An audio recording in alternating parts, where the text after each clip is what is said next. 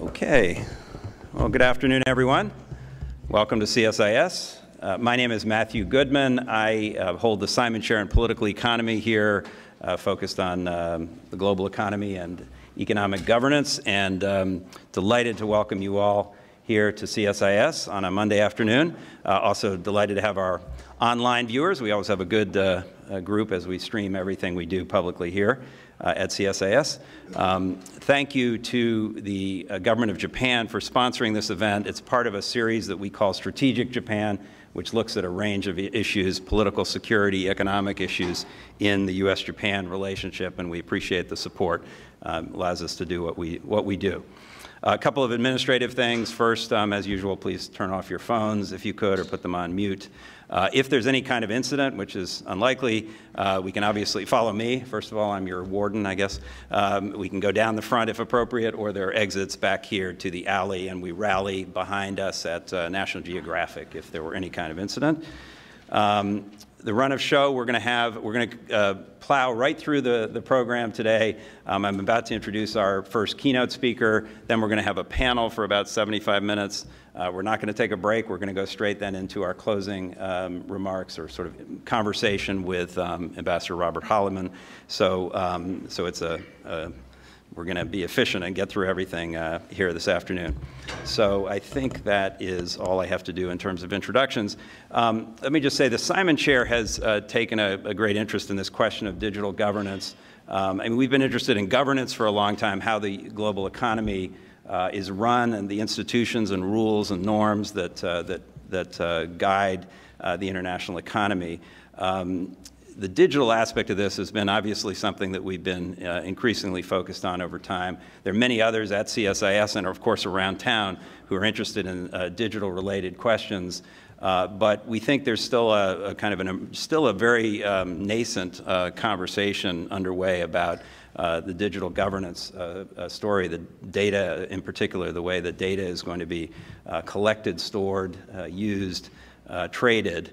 And uh, this is a huge issue, and it's something that we're uh, learning about, and we're trying to um, uh, understand what the issues are, and particularly the issues around, you know, how you establish a, an appropriate regime of privacy for consumers, uh, while also allowing data to flow uh, as it needs to for business and for economic efficiency reasons. So that uh, understanding that balance is what this is really about.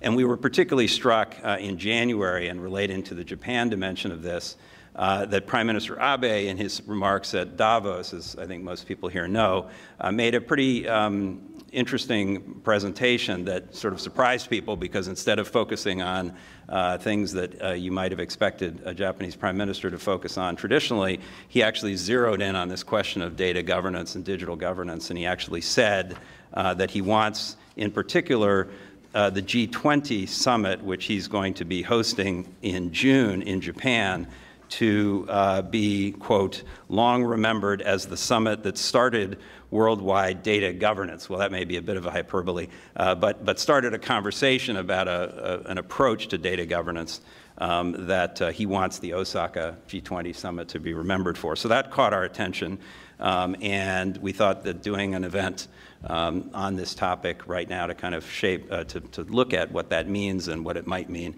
uh, would be very timely. So that's, uh, that's why we're here uh, today. At least I hope that's why you're here as well. That's what we're planning to talk about today with a great group of uh, uh, experts and speakers and people who have given a lot of thought to this, including our keynote speaker, Representative Suzan DelBene, who is, represents Washington's 1st Congressional District. She's been in Congress since 2012. Uh, she currently serves on the House Ways and Means Committee, which, as you know, among other things, has a trade subcommittee, which she's also on, and so that's of, uh, of great direct relevance. Uh, she's also, um, even if she weren't a congressperson, she would be probably here uh, to offer her expertise because she worked at uh, Microsoft for, for a number of years. Uh, she was the CEO and president of Nimble Technology, a business software company. So she has real uh, business expertise um, on uh, the topics that we're talking about today. And I think that perspective, that combination of experience and perspective is going to be really uh, valuable to us. So with that, please join me in welcoming uh, Congresswoman DelBene to the stage. Thank you.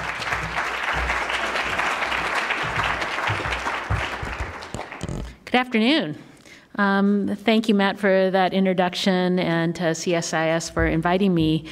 Um, it is true that before coming to Congress, I spent my career working in technology for many years. Um, so I'm really excited to be here to talk about a subject that I really have a great personal interest in. Uh, my home state of Washington is a great example of how the rules governing global commerce have become have changed so much and have become increasingly complex. Um, back in 1791, the Lady Washington became the first American vessel to make landfall in Japan, carrying sea otter pelts from the Pacific Northwest. And then a little over 200 years later at Microsoft, um, I helped launch Windows 95, which I guess really dates me right there, um, at the very early stages of the digital era.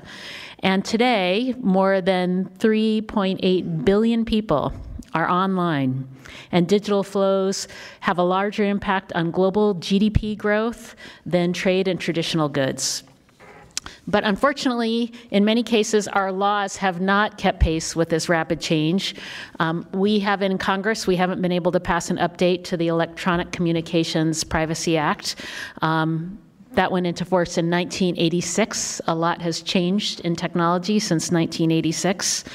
And while updating our domestic laws needs to be a top priority, um, a top priority in Congress, it is equally important that we reassert ourselves on the world stage and make sure we're helping shape global digital governance.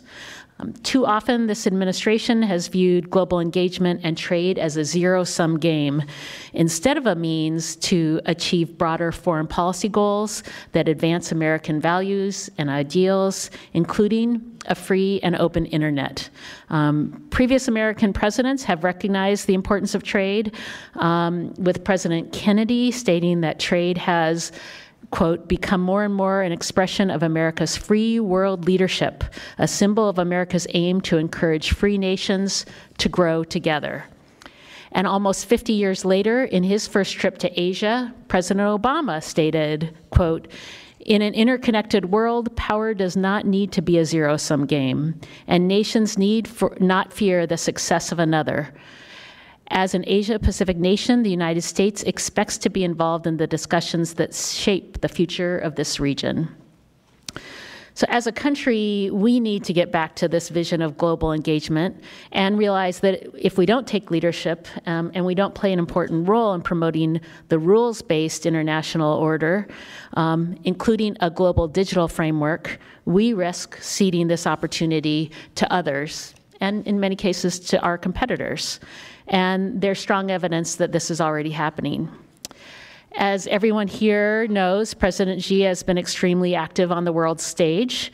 In a three hour address to the Communist Party Congress um, in late 2017, he said that the Chinese model of growth had given a new choice to developing countries and said, It is time for us to take center stage in the world and make a greater contribution to humankind. So China is aggressively working to export its governance model to other countries. And in the digital space, that is manifested in its digital Silk Road. In early January, Bloomberg published an article that clearly illustrated the extent to which China is exporting their digital infrastructure. One of the most striking examples cited in the article is what's happening in Zambia, where the Minister for Transport and Communications has threatened to ban Facebook and Google, and where the government is considering a draft cyber law that would create an agency with the power to determine whether information published online threatens national security, which would be punishable by jail time. This sounds pretty similar to some of the cyber laws that China has considered or adopted in the past. In Africa, the United States has undertaken relatively modest initiatives in the past, like the Obama era Power Africa initiative, but the scale of these initiatives is nowhere close to that of the Chinese. In Asia, the United States has been more assertive in the past through initiatives like the development of the Trans Pacific Partnership. And while the Trump administration withdrew from the agreement, and many in the U.S. continue to argue the merits of the deal, it does include important provisions that promote a free and open internet, ensure the free flow of data across borders, prevent data localization, and bars forced technology transfers. And while it's encouraging that the other TPP countries move forward with the now CTP, or CPTPP, um, its provisions aren't as meaningful without the U.S. at the center of it to provide a counterbalance to China. In the absence of strong U.S. leadership in emerging economies in Africa and Asia, China will continue to extend its reach and put us at a strategic and economic disadvantage. While China tends to get the most attention in this conversation, one of the most significant developments in digital governments, digital governance has been the EU's General Data Privacy Regulation, or what we all call GDPR. Since GDPR has gone into effect, the Europeans have not been shy about their desire to have GDPR set the global standard for data protection. At the end of January, the European Commission announced that it adopted an adequacy decision on Japan, creating the world's largest area of safe data flow. While I applaud the EU for taking the necessary steps to address these important issues, I do have some concerns with GDPR. Specifically, my biggest concern is the effect it can have on small businesses and on entrepreneurs. Big companies can hire armies of lawyers and technocrats to help ensure compliance, but small businesses and startups who've really thrived um, with the internet, um, many who are in my district and across our country, they don't have those resources. Finally, we have recently seen other troubling developments in several other countries, from strict data localization measures in India to Indonesia's recent move to amend its harmonized tariff schedule to add software and other digital projects, products transmitted electronically. So the natural question now is how do we move forward? These days in Congress, we spend too much time relitigating old arguments and reacting to past events instead of focusing on the future. Um, as Winston Churchill said um, once upon a time, if we open a quarrel between the present and the past, we shall be in danger of losing the future. That being said, there are certain basic steps we need to take that address past problems and establish a framework to address future challenges. So, first, when discussing di digital governance, I believe that an important first step is to pass a strong consumer privacy bill.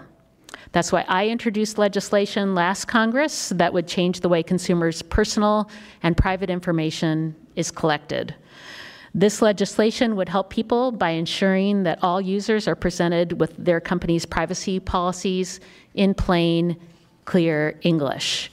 Um, because as we know, when a screen pops up on a website with a lot of confusing language, and when I say a lot, I mean a lot of confusing language, it's easier for consumers to just click OK without really understanding what they're agreeing to. The bill would also require companies to allow users to opt in before companies can use consumers' most sensitive private information in ways the public may not expect. Those companies must disclose whom they plan on sharing that information with and for what purposes that information will be used. They will have to undergo privacy audits by a neutral third party on an annual basis. And there will be consequences for companies that don't comply. The Federal Trade Commission would have rulemaking and enforcement authority. And if the FTC declines to take action against bad actors, my bill would empower states' attorneys general to pursue those not in compliance with the legislation. Um, this will help keep the U.S. Um, and help bring it into harmony with GDPR while avoiding the parts of that regulation that could stifle innovation and potentially put the U.S. startup community at a competitive disadvantage. And from a global perspective, it will also provide our trading partners with an alternative privacy framework to GDPR. Um, another important step we can take is actively supporting the e-commerce negotiations at the WTO.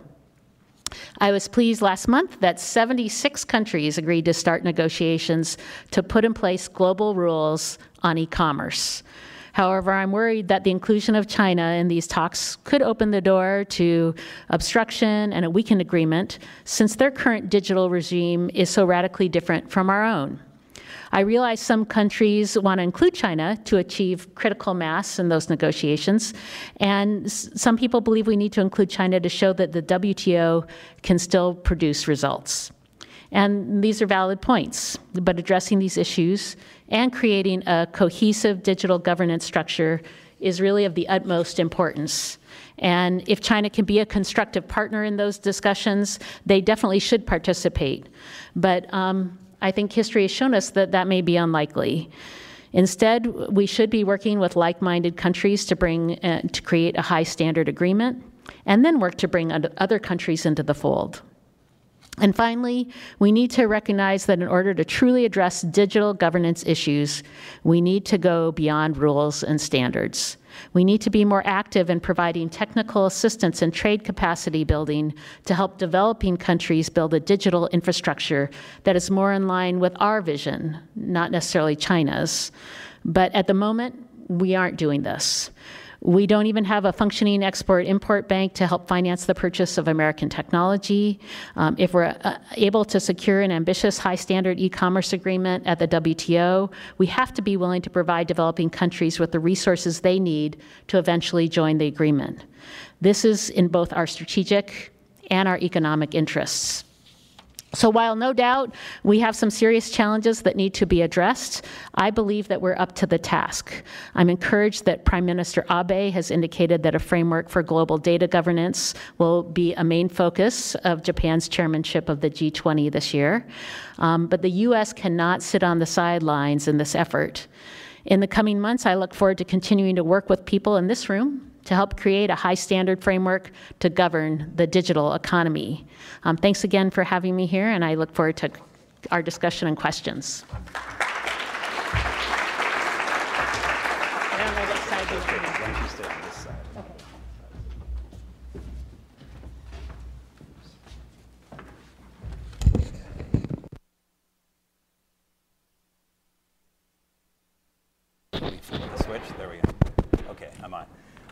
So thank you, um, Congresswoman Del That was fantastic. That was um, both right on point in terms of the issues that we're uh, grappling with here, uh, the questions of privacy, questions of, um, of um, data flow, and uh, the, some of the restrictions on data flow that, that are of concern, the different international approaches, and uh, it couldn't have been more on point. If I could ask a couple of questions of you, and then um, just kick this off, and then I'll invite the audience to come in, so uh, prepare for your uh, for your questions. But um, let me ask a domestic question, then an international one.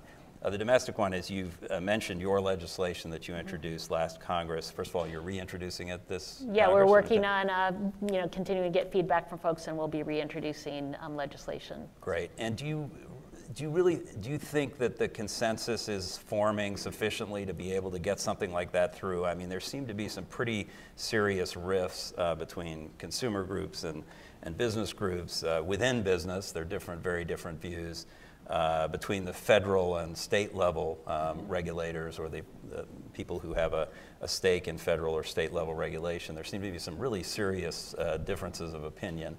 Do you think this is uh, something that can be brought together in this Congress? I think it. I think we can, and I think we need to. I think it's incredibly important. We have uh, right now we have a vacuum because we've not addressed many issues. I talked about changes to the Electronic Communications Privacy Act, um, some very simple things there that have been hard to get through Congress, legislation like um, email privacy, just to make sure that we have a warrant standard for digital information. Um, that has been hard. I think part of the challenge is that people don't understand these issues. These are complicated issues. A lot of folks don't have background in um, technology and understand them well. So um, so that's part of the job for me um, and, and others to make sure we're educating members of Congress on how important these issues are um, and moving forward legislation, having those debates and moving forward legislation. When I put together the legislation I discussed um, that I introduced last Congress, we worked with um, people who are consumer advocates, um, worked with, uh, with businesses, both large businesses, small businesses, and others, to really put together something that um, could meet the variety of needs that, that are out there. Um, and I think that's you know, going to continue to be the work that we do. We've seen some proposals come from the Senate as well. So you, is um, this a bipartisan? Uh, it absolutely uh, should be. You know, privacy. Move? Some of the privacy bills that we put forward before, I always say, it kind of lights the board up. If you've ever been in the House of Representatives and watched as people vote. Um, um, privacy legislation isn't really um, does isn't something that comes and falls in a partisan camp. It's interesting how um, folks can view it differently. So it absolutely has the opportunity to be bipartisan legislation. So your idea would be to get this legislation uh, through to establish a sort of a, a strong foundation of, of uh, privacy, sort of sensible privacy approach. And then you, you also, you know, your, your remarks and your, you know, your background in business would also suggest, you know, that that can then be the basis for um, for a, uh, an approach to business use of data that is consistent with you know, freer trade and um, freer flows of data um, around the world. Is that something that you see actively working on domestically, something that we need legislation or other approaches to to promote? Well, I think privacy really helps start that, but really when we look at trade and digital trade in particular, um, these issues are going to be established one way or the other. If we don't take action domestically, we're going to end up coming to um, see there are rules that we have to live by if, if our business community is going to operate internationally. And so I think it is important that we are engaged and involved in this issue and are showing leadership on these issues. Uh, so it's a combination of domestic policy, but also what we do um, with respect to trade. Do, do, you, do you worry that there's a possibility of the world kind of dividing into three or four different internets and different approaches to digital governance with a sort of US based model, a Chinese model, a European model, maybe a fourth one? Uh, somewhere. Is, is, that a real risk? And, and uh, well, that's. It, it is a risk. I think we, um, you know, I spoke about data localization efforts. Um, the architecture of the internet was about having a free and open internet was about the movement of data. If we start seeing more data localization, that will make it very difficult for that same architecture to work and people not have the same, um, the same technologies and the same access that they may have today. Um, and more and more, we will have you know, different ways, different information controls that are out there. Um, it'll be harder and harder for folks to know what to expect when they are looking for information. And it'll be harder for businesses who are working internationally to be able to, um, whether it's on the e-commerce side or um, as service providers or even just um, news organizations providing information, it'll be very difficult um, if you have to have a different type of product or service for many different countries. Um, and that's part of what we should collectively try to work to avoid.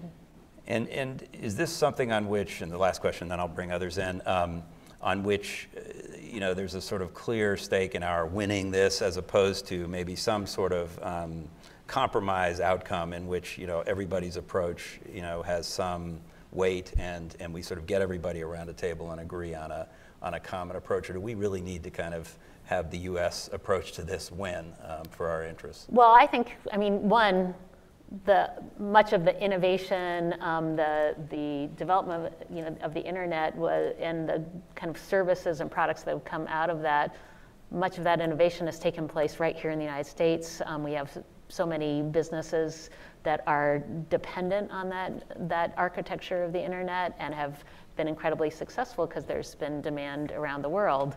Um, and we've seen many smaller companies now start to have opportunity to compete globally because of that.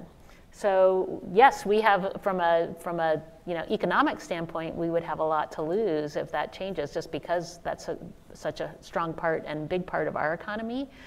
And we talk about technology companies as if it's just technology companies, but I would say a lot of the digital infrastructure is foundational for many different industries. And so I, we shouldn't just say this would have an impact on certain technology companies. I argue that it impacts every pretty much every sector. Every and, um, and clearly that impacts us, but would impact others um, globally as well.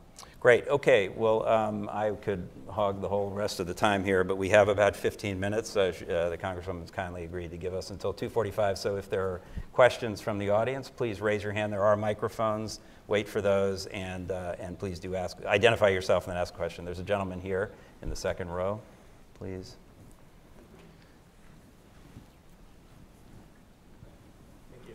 Uh, Dyson with the Dutch Embassy. Oh, there we oh, go. I'm Dyson with the Dutch Embassy. Uh, I think you make a fair point when it comes to uh, small businesses being more uh, victimized basically by the GDPR, uh, whereas big companies can just hire big law firm and defend themselves. So I was wondering, how do you plan on, like, um, coming up for these smaller companies in your proposed bill without setting the bar just lower than for big, big firms? Mm-hmm. Well, um, part of what I think that we've looked at doing is one, um, making sure we kind of have the body that is going to be setting the rules. The, uh, in my legislation, I talk about the FTC doing that um, being able to set that standard, making sure that we have audits regularly so businesses are able to provide those, and those audits would be with a neutral third party so that there is someone checking regularly and that and a business can then go back and say, hey, I've, I've been audited and I, I am going through the process and complying. Um, but uh, we need to make sure that consumers have a voice, and in our legislation, um, I've talked about states' attorneys general being able to to enforce um, on behalf of their states.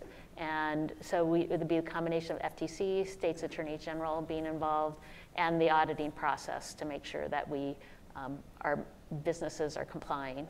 And um, for small businesses, making sure that we have very clear rules of the road is going to be very important because if we have many different pieces of legislation out there, it's very hard to comply with different ones. And that's part of the challenge I think that folks are looking at now. How do I compete internationally if I'm going to have many different requirements? I think that means that a lot of smaller businesses won't be able to enter different markets as a result. Okay. Um, I think there's a, a woman uh, back there. Yep, right there. Right, no, keep coming. Yes, this woman here. Yep, thanks. Sure. Stand. Okay, sure. Hi. Hi. Okay, Melissa Edie from the Embassy of Japan. Um, thank you so much for your presentation. I just had a quick question. In regards to you saying about um, privacy on the consumer level, domestically and internationally, I was wondering that you said that businesses would collect information. Obviously, there would be a screen that would say in plain, simplified English and or the language that they choose that they are going to basically agree to move forward with that.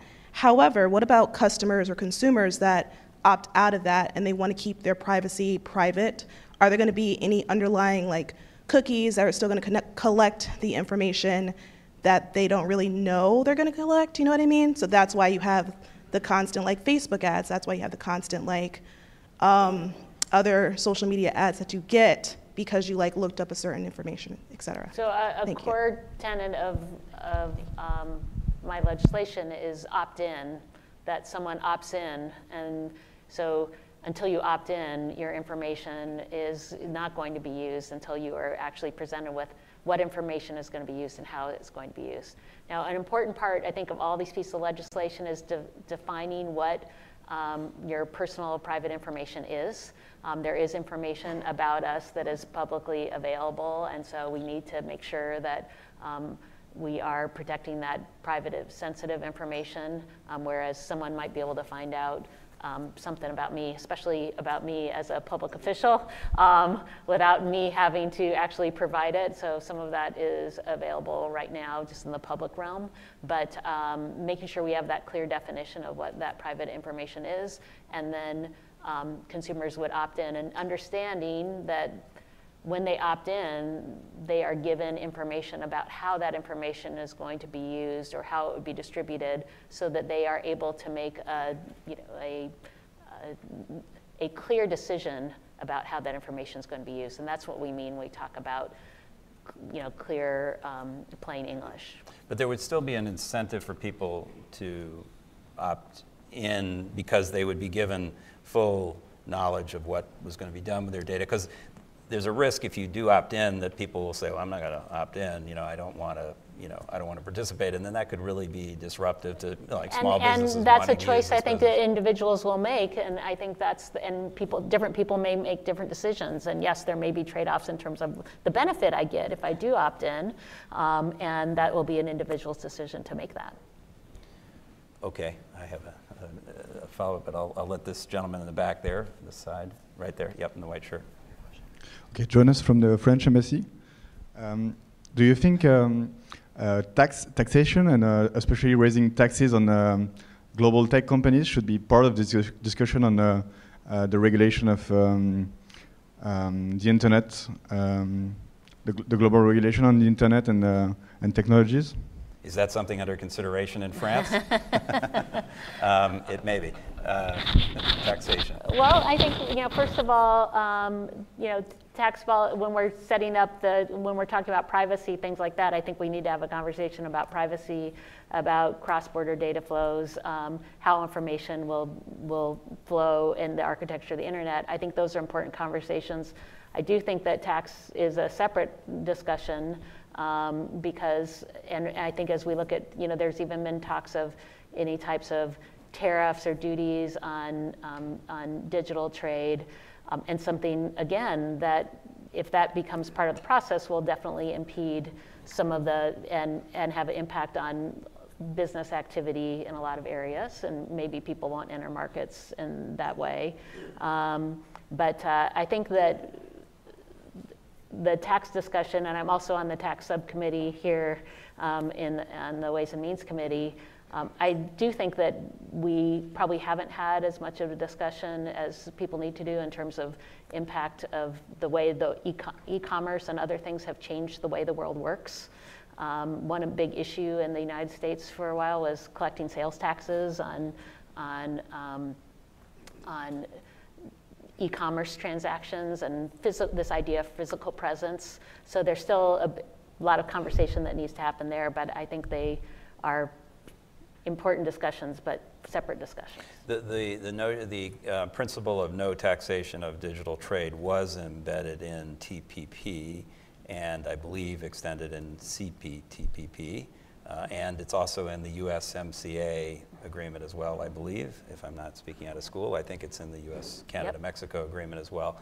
Um, and so that uh, is a standard that the U.S. has, you know, tried to support. Absolutely, absolutely. Um, and I think you're going to see an impact if if there are um, if there are fees or tariffs or taxes put on there, that will definitely impede a lot of digital trade. Right. Okay. Other questions? Uh, this gentleman here, and then we'll go back there.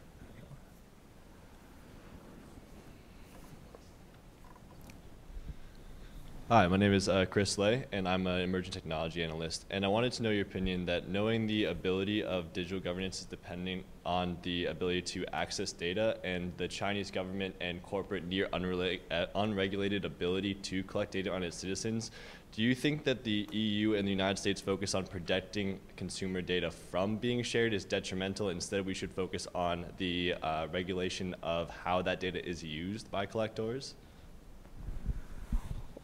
Well, I think um, protecting data is important, and I think um, making sure that we are protecting how it's used is also important. I guess I'm not quite sure that those are necessarily in opposition to each other. Um, you know, when we talk about um, even data breaches that we've seen, et cetera, how to make sure that people are living up to a bar in terms of how information is protected. You may have agreed to have your credit card information been given to a business for a transaction, but you didn't agree for it to be released. Um, we look at data breach, so making sure that there are high standards for how information is secured and protected um, is critically important too. So I think we need to do both. Okay, that gentleman's been patient over there, and I'll maybe let one other question after this, if you have one. Hi, uh, Brett Fortnam, Inside U.S. Trade. You mentioned China's inclusion in the e-commerce talks in Geneva that are set to formally launch this month. Um, is there a timeline for the completion of those talks, and how could the U.S. move forward if it decides that China has been uh, obstructing the talks, or if its ambition is not um, up to snuff? Um, you know, th- that is my concern is making sure that we have, uh, we have a high standard and that we are able to move quickly on that high standard and then bring other countries um, in.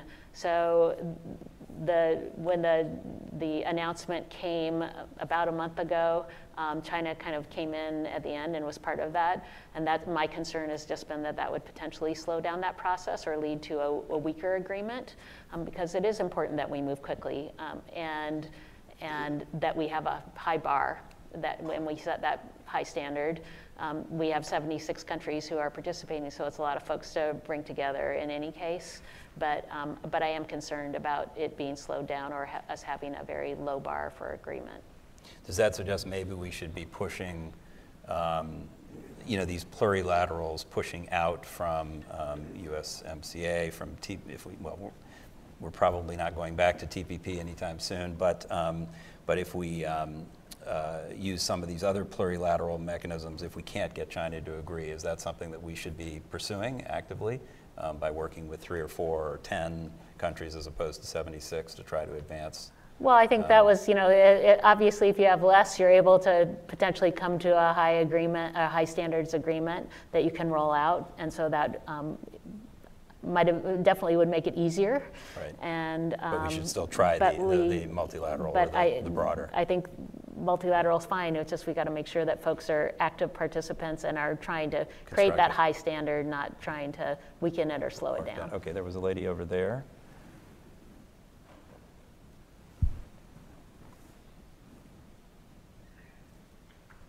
Hi, thank you so much for this talk. Um, I'm Ann Kokos from the University of Virginia, and my question is about how we, how the U.S. presents this alternative model of um, data governance when we see the European model emerging and the, the, European and Japanese models emerging, the Chinese model emerging. But um, as someone who looks at China, there, there's a lot of attraction to a lot of countries to this kind of cyber sovereignty model of gathering data, using it for social control, social, for social governance, as well as for the protection and development of local industries. And it seems at this point the U.S. model is less attractive um, for export. Um, so I was wondering, how do you how do you contend with that um, in cases like we mentioned with Zambia or like we see in Vietnam? Um, how do we present this as a as a viable and appealing global option? Um, it, that, that's a great question. I think one, we have to have clear standards ourselves and clear laws in place. Um, part of the challenge I think we have is telling others what we don't like without being clear what we do think the, the right um, standards should be. And um, so that's one big reason I'm very concerned that we're behind. We, we talk in general about what standards should be, but we haven't really been formal in putting a lot of that in place. Clearly, there are things that have been in place in trade agreements, but even our own domestic policy, we are very far behind. Um, we, and from, from basic things like warrant standard on privacy being you know, probably the thing that should be the easiest in many cases to, um, to kind of what's going to be a government's model around things like artificial intelligence and other areas, which we have talked about only at a high level, but really haven't started walking down that path of exactly what that might look like. So, um, so we have a lot of work to do there, but I think that's, we have to set that standard, and then it, I think it will um, provide a, a easier guidance for us when we're working with other countries to talk about why we are why we came up with the standard we did and why it's so important that others um, follow that standard. I also liked your you know your ideas and your remarks about capacity building and um, and and uh, technical assistance yeah. and so forth. I think that's something we do you know relatively well in the U.S. and and if we put more money into it because it does cost money uh, and more uh, um, people, because uh, that's another problem. We have very few you know, foreign commercial officers or even USAID people in the field, but if they could help with that, I think that's a, that, that was a very constructive yeah. idea in there. Thank you. Yeah. Uh, before, before I ask you to join me in, in um, uh, thanking Congresswoman DelBene, let me just say, as I mentioned, we are not going to take a break. Uh, right after this, we're going to go right to the panel. That's going to take about 90 seconds of rearranging the stage, so be patient, stay where you are. Uh, we will move right into the panel. My colleague Stephanie Segal will run that. Uh, but now you can uh, join me in thanking Congresswoman DelBene for a terrific Thank presentation. Thank you so much. We're live. Can folks hear me? Great. Yep. I just I had this image of, uh, of an Indy 500 pit stop, and I'm wondering if anybody is actually timing how long it takes for us to do the, the stage changes here. Um, but I think we did okay, 90 seconds or so. Um, well, good afternoon. Uh, I'm Stephanie Segal. I'm a senior fellow here at CSIS and deputy director of the Simon Chair in Political Economy. Um, it's great to see so many people here. It's great to see the sort of interest um, that we're seeing um, at CSIS across Washington and globally in, uh, in the topic of, of digital governance. Um, the, the name of today's event, um, starting off with the comments from Congresswoman DelBene and now continuing on with our panel, is Digital Governance in the Pursuit of Technological Leadership.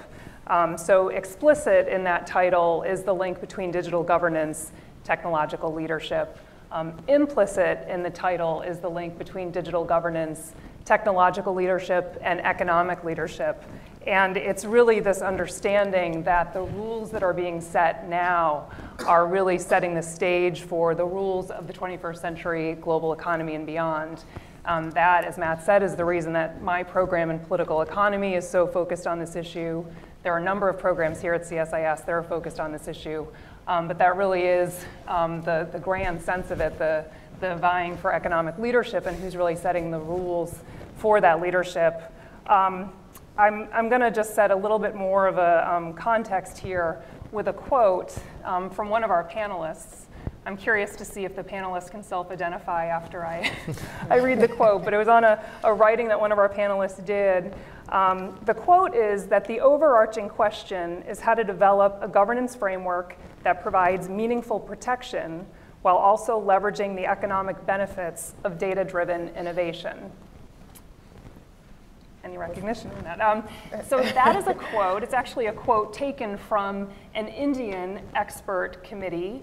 Um, it's a group that was convened by the Indian government as they are going through the very same question of coming up with their framework for digital governance.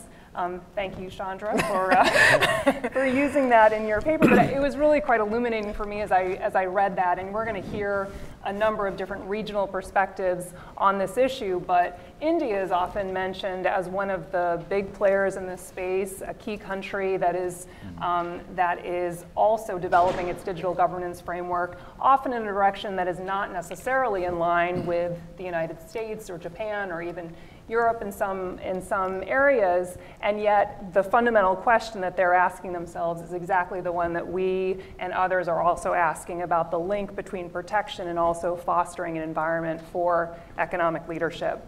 Um, so before turning to the panelists for the real expertise here, um, I think it might be helpful just to clarify what we mean by digital governance.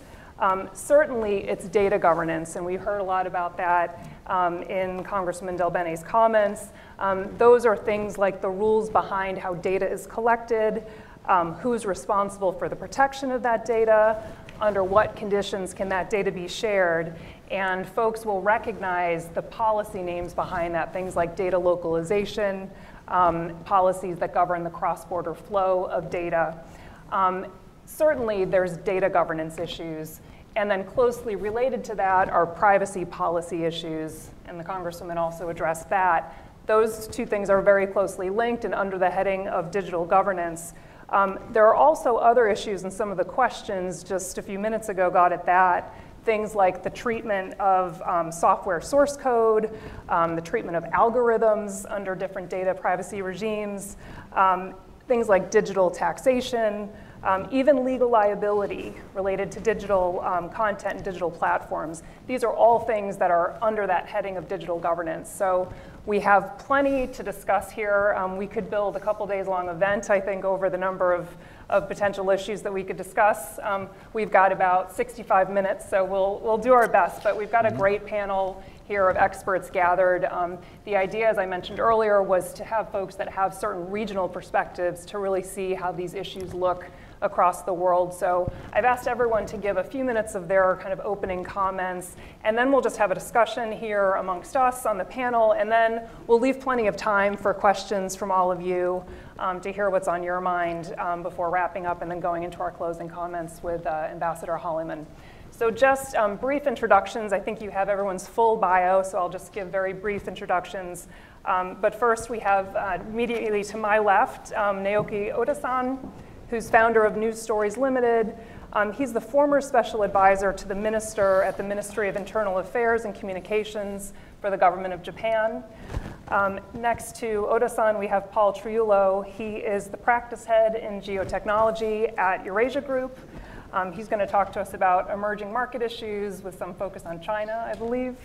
Um, next to Paul, we have Peter Fatelnig, who is the Minister Counselor for Digital Economy Policy at the delegation of the European Union to the United States. And then finally, at the far left, we have Shaundra Watson. She is Director of Policy at BSA, the Software Alliance, and a specialist in privacy policy in particular. So um, thanks to all of you for joining us.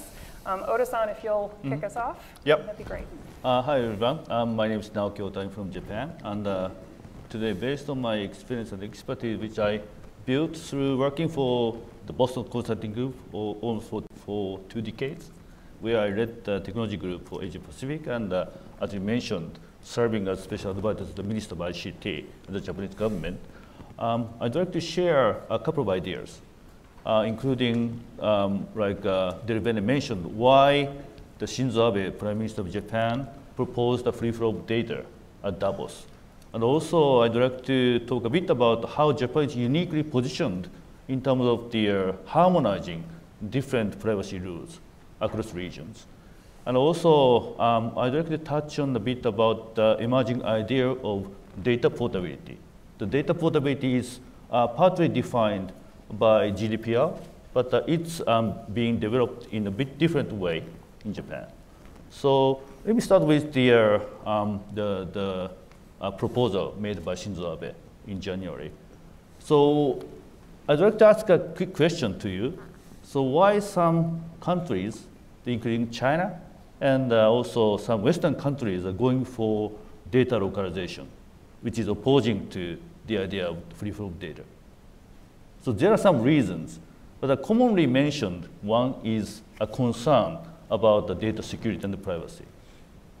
And the reason why the, the Shinzo Abe made the, his uh, proposal at Davos was that the, he, his idea is short that the free flow of data and the data security and privacy can go hand in hand.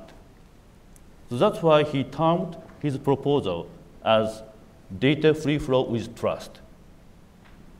So behind that, there are um, two important moves to which Japan has been heavily involved. One is the, what the uh, DelBene mentioned, the development of WTO. So back in 2017, the new initiative was launched to create new rules for e-commerce. And as DelBene mentioned, over 70 countries, including China and the US, are now pushing for new rules. And this year in January, Japan and uh, Australia and Singapore made uh, the joint statement uh, to uh, welcome the WTO's uh, e-commerce negotiations. That's one move. And the other move I'd like to draw your attention is that Japan has been working hard to harmonize um, the different privacy rules. The back in 2014, Japan joined um, the APEC, the cross-border privacy rules, the CBPRs, and after that, Japan started um, to have a discussion with the European Commission on privacy rules. And it took some years, but uh, finally, in January, as you know, uh, as you know uh, uh, EU and Japan um, uh, declared the mutual adequacy recognition on privacy rules. So, and then today I learned that the, the, the, the, very serious discussion is going on to create federal the privacy bills in the United States. So I admit that there's uh, some way to go, but uh, I believe uh, Japan can play a very unique role uh, in terms of harmonizing the different privacy and the security rules across regions. So, um, and I also, uh, since I'm a business person, I, am very interested in the, what kind of opportunities is emerging around data portability. So data portability has uh, two different uh, aspects. One is, of course, to protect consumer rights, but also it will, uh, if providing the, the some pro, uh, proper rules, uh, it will create a new opportunity uh, to invite more companies to utilize data. So um, if you like, I'd like to touch on what's really happening in Japan around data portability. Thank you. That's, that's great. Thank you for those comments. And you said, packed a lot into just a few minutes there, in particular on the harmonization front, which I think is something mm-hmm. when we talk about what is setting kind of the global standard, the feasibility of actually yep. setting a global standard, that topic of harmonization is, is central to that. So thank yep. you. Um, Paul, you're up. Okay, so um, I think there's already been a lot of discussion about China here, so I think I'll, I'll, just try to give a little sense of where China may be on data governance, and then we can talk about some of the other countries that are looking to the China model, as some people just talked about. It. So I think it's important to, to step back and say, you know, how, where, where is China on this, on this spectrum? And have to keep in mind that it took the EU how many years to come up with the GDPR, right? It was a long process, very long process. So China really began this process, you could argue, in around the 2016 timeframe with the passage of the, of the cybersecurity law. So I think um, coming out of that were, were a couple of important pieces of legislation. One was uh, implementing regulations. One was around cross-border data flows. Uh, and data localization. So these issues the Chinese began to really study. My sense is that they missed underestimated how difficult this was going to be. Okay, so in the last two years, for example, there's been a lot of uh, discussion about how to do critical things like define um, key pieces of that legislation, like who, who is uh, a critical information infrastructure operator, uh, and you know, who's going to be actually res uh, held responsible for some of the provisions in the law. And then there's a very general provision in the law about data localization, um, which again hasn't really been implemented and hasn't really been uh, enforced yet. And so uh, if you look at where China is, it's really uh, in the process of, of, of uh, early, early in the process of, of, uh, of trying to come up with a, a, data governance regime. So last year really was a huge focus in China on data governance. I was in China five or six times last year, and every time there was a conference or a meeting about data governance. And the Chinese are still looking to things like the GDPR, looking at the FTC. I just was up last night reading an article um, about uh, some of the consent provisions, for example, around in GDPR and how that differs from the US approach.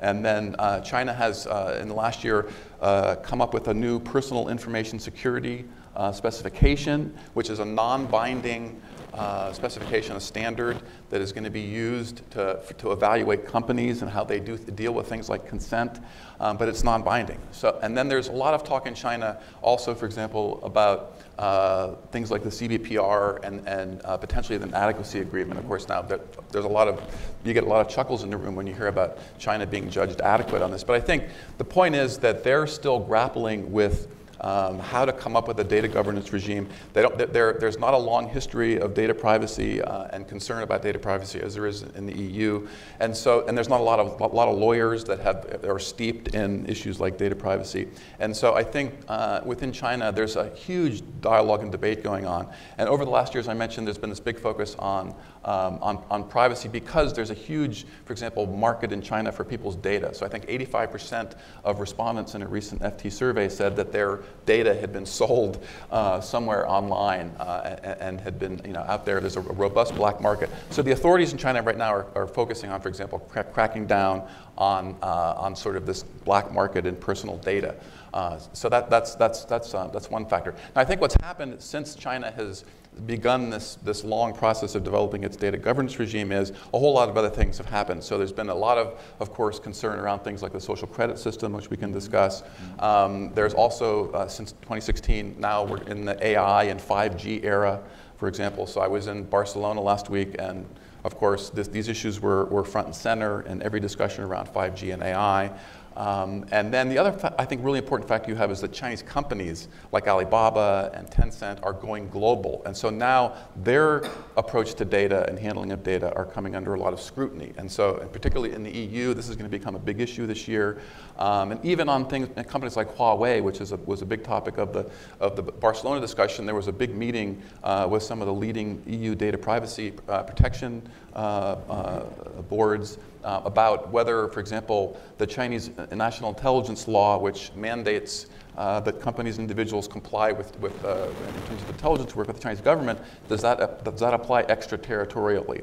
And so there, you know, these kinds of issues are obviously very important to discuss uh, now because, uh, in part because Chinese companies are, are big global players, whether it's in uh, equipment supply for 5G, whether it's platform players like Alibaba, and, or whether it's artificial intelligence uh, ac across the board. So I think um, you know the, the, the, the, the China model really uh, of, of sort of uh, you know, of data governance hasn't really, I, I, would argue, hasn't really solidified. It's not nearly as well developed, of course, as the GDPR. But, but, but, but Chinese authorities are certainly looking uh, at, at, at, both examples. They sort of see the, the GDPR as the, as the gold standard, I think, and then they see the US approach with the FTC and the vol- a more voluntary approach is also not desirable. So they're trying to find that middle ground, um, that sort of data governance with Chinese characteristics.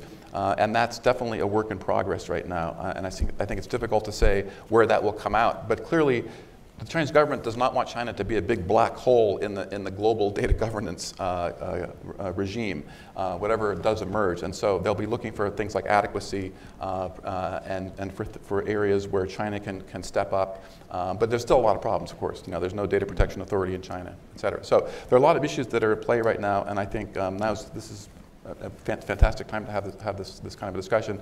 Um, but I think you really have to dive down into the details uh, of, each, of each country's uh, approach. And then you know, countries like India are also, as, as Stephanie mentioned, are also uh, trying to figure out their way forward on, on, on, on, data governance and looking to the EU, for example, um, on things like GDPR. So let me stop there, and I'm happy to dive deeper into any of those issues I raised. Great. Yeah, there's, there's a lot yeah, as with Otasan, I'm thinking we absolutely need to have a day-long event where we can have each of you um, chair your own panel to do uh, to do uh, do service to each of these topics. But um, thank you, Paul. Um, Peter, the European perspective. Well, I, I think in this conversation, one way to approach it is if if we look at today's problems and then try to find solutions to today's problems. Now that is fine. Data breaches are a big issue these days, and companies are massively investing as this costs them a lot of money and probably even more importantly costs them consumer or user trust. Now that's one way of looking at it, fixing the past. And as DelBene has said, Representative DelBene, that I think maybe we should be looking forward. And I would like to spend my few minutes a bit in the, on, on the future conversation. Um, is sort of we, we have to ask ourselves sort of what what sort of rules of the road do we want for this data economy in the five to 10 years from now? Because that's about the time frame it takes to get anything in a regulatory environment off the ground. That will be a time when, as Paul has said, AI will be here much more than it is today. That will be a time when 5G has been rolled out, when some of the promises of the billions of devices of the Internet of Things will, will be true by that point in time.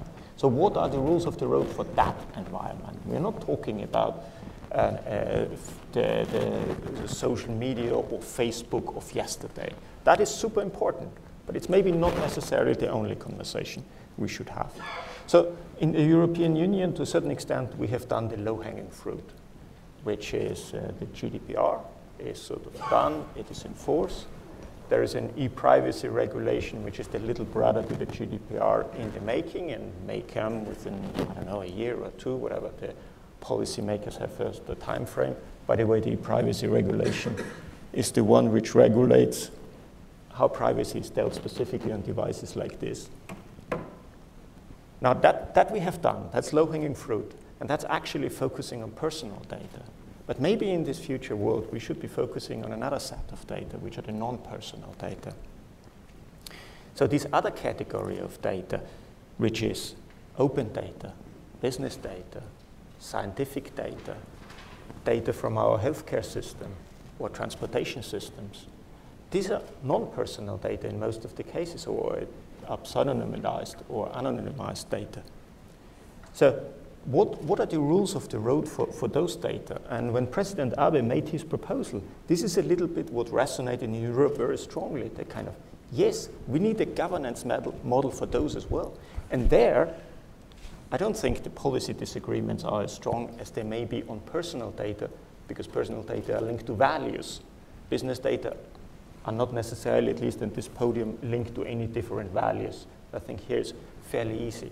So which comes back to what are the technologies? What are the portability rules? What are the free flow of data rules for the non-personal data space, which probably at the end will be the much more lucrative business. Because when I listen to IoT people talk to me, they say humans are great, but they're limited in number. Devices are not. So probably the future world will have much more non-personal data than personal data. So I, I, think this is something I wanted, this, this idea I wanted to put in your mind. I want you to as well think about it because I think this is something very much under development, but it fundamentally links to the storyline of, of international data flows, lowering the cost of those data flows. Engineers can do anything, but we want to have standards and as standards in terms of technology, standards in terms of business, and standard in terms of regulation for those for those data. And I think over time, we'll have to spend more time in this conversation. And this is maybe where I would stop my introduction and would be happy to contribute to the conversation. Thank you, Peter. And it, what you're saying actually, uh, maybe it links up, I, in my mind, it links up to some of what uh, Representative DelBene was saying about kind of definitionally what qualifies as personal data. It sounds like in the European context, that dividing line between what is personal and what is kind of non-personal data that might be more free-flowing, that that's going to be an active debate or already is an active mm. debate in Europe. But um, we can follow up on that. Um, okay, Shaundra, uh, your perspective, please. Uh, well, picking up on the economic theme, um, and there have been a lot of references already to Prime Minister Abe's uh, speech in Davos, but one of the many things that he said uh, was the engine of growth no longer relies on gasoline but on digital data, and I think that's very true. And so I work at BSA and we represent um, global software companies.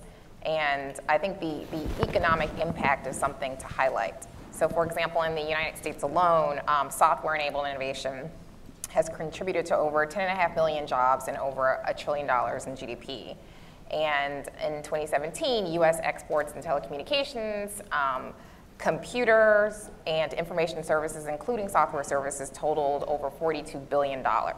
Um, and so our companies are really leading um, with cutting edge innovative technologies, including cloud computing and AI. But it's really not, the, the story doesn't stop at the economic story, right? So, for example, um, they're also transforming society. Um, they're using technology to help doctors develop treatment plans um, to treat cancer patients. Uh, they're making products more accessible for people who are disabled, including with visual impairments. And so this is, I think it's important to recognize the type of technology when we talk about digital governance and the impact that it's having, because I think we need to understand the incentives um, for actually ensuring that that data does flow appropriately. Um, and I think there are a lot of shared goals here. So for example, um, we want to harness data so that we can deliver these really valuable products and services, but at the same time, we want to protect that data and we want to make sure that it's secure. Um, and we also want to be able to transfer it globally because these are not benefits that are just for the United States, they're for every country all over the world. Um, and so when we're looking at this, it's a very interesting discussion about the intersection between privacy and security um, and innovation and globalization. Uh, and so we've, we've hit on a lot of themes today, but I think the one word that I would focus on is actually interoperability. Um, and the real question for me um, is not necessarily whose rules do, do we adopt, um, but almost the contrary, which is, you know, no matter what your domestic situation is, how do you make these different um, systems interoperable? Um, and so, for example, there are three ways that you could do this. There are more, but I'll highlight three. Uh, and the first is part of um, what Congresswoman, Congresswoman DelBene was highlighting with respect to trade. So whether it's a bilateral trade agreement, whether it's a multilateral trade agreement, looking um, at that discipline to address data-related market access barriers. And those show up in many different forms. Um, some of the rationales that we've heard often um, are privacy um, and security to justify data localization measures, and those may be measures that require local computing facilities or infrastructure or data centers um, to be built in country. They may require um, the storage of data in that country for copy, a copy of that data to be stored in the country. They may prevent the export of that data out of the country. And so they manifest themselves in different ways. And we've seen this occur in China and in Indonesia and in Vietnam's new cybersecurity law and in Russia. Um, and so data localization is, is a real challenge. Um, and along those lines. Um, we talked a little bit about standards. We've seen country-specific standards imposed, um, and particularly with respect to cybersecurity. And so it's another data-related market access barrier.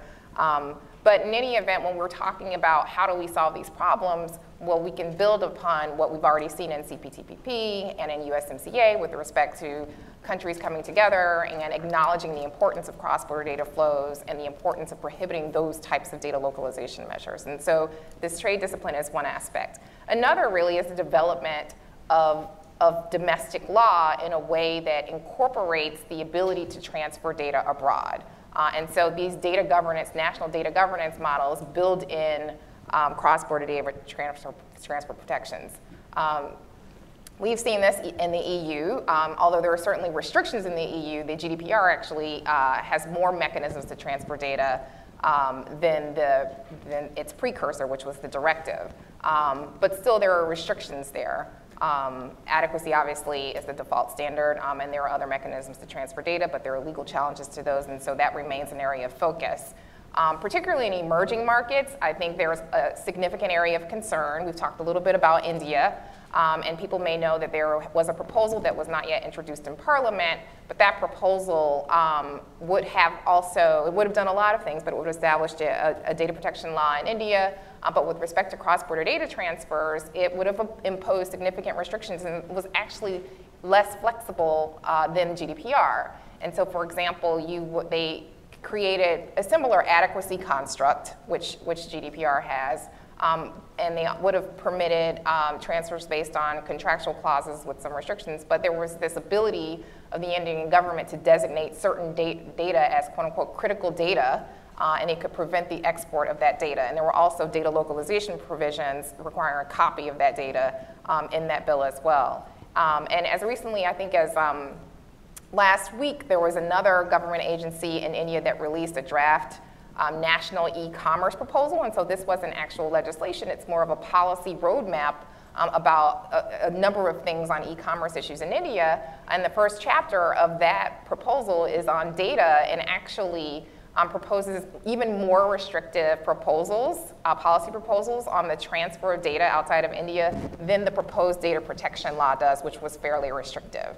Um, and so I think we're seeing these policies emerge, and the rationales are, are many. Um, you know, there were privacy, there was security, there was the, the fear of foreign surveillance, there's the, the impetus to, to surveil domestically, um, there are the economic reasons, um, which I don't think really um, play out in the way that they, they hope. So, for example, I think a lot of companies are looking at um, the short term economic gain. So for example, you have a data center that's built there, um, spending a lot of money up front, um, but they're not looking at um, how that changes once the data center is built. They're not looking at the subsidies that they'd have to pay for for electricity for that data center. They're not looking at the increased costs for domestic customers. They're not looking at the loss of access to foreign markets. Um, and so I think uh, even though one of the motivations I think is sort of economic protectionism, I don't, I don't think it sort of achieves that goal. Um, and so I guess that's sort of the second, the second component. And I didn't mention the United States, surprisingly. um, but the United States obviously has a very important national conversation uh, going on around privacy. And I think it's really important um, for many reasons I'll highlight two. First, there's just the importance of building trust and, and, and protecting American consumers' privacy. Um, and secondly, I think um, it's also important for global leadership. Uh, and I think as was mentioned earlier, it's, it's hard to export the US model when it is not well understood uh, and when the standards aren't clear and when more protections, we, we truly believe that more protections should be in place. Um, and so I think that's a real priority. Uh, BSA has been out in front and um, our CEO testified last week at the Senate Commerce hearing and she essentially um, highlighted three things, the importance of user rights, uh, consumer rights, uh, the importance of strong company obligations, uh, and last, lastly, strong enforcement. And so with respect to consumer rights, she highlighted the importance of the right to know, which is transparency, the right to choose, and the right to uh, control personal information. Uh, and with respect to strong obligations for companies, security is a big part of that, but I think also this notion of use, using data in ways that consumers expect.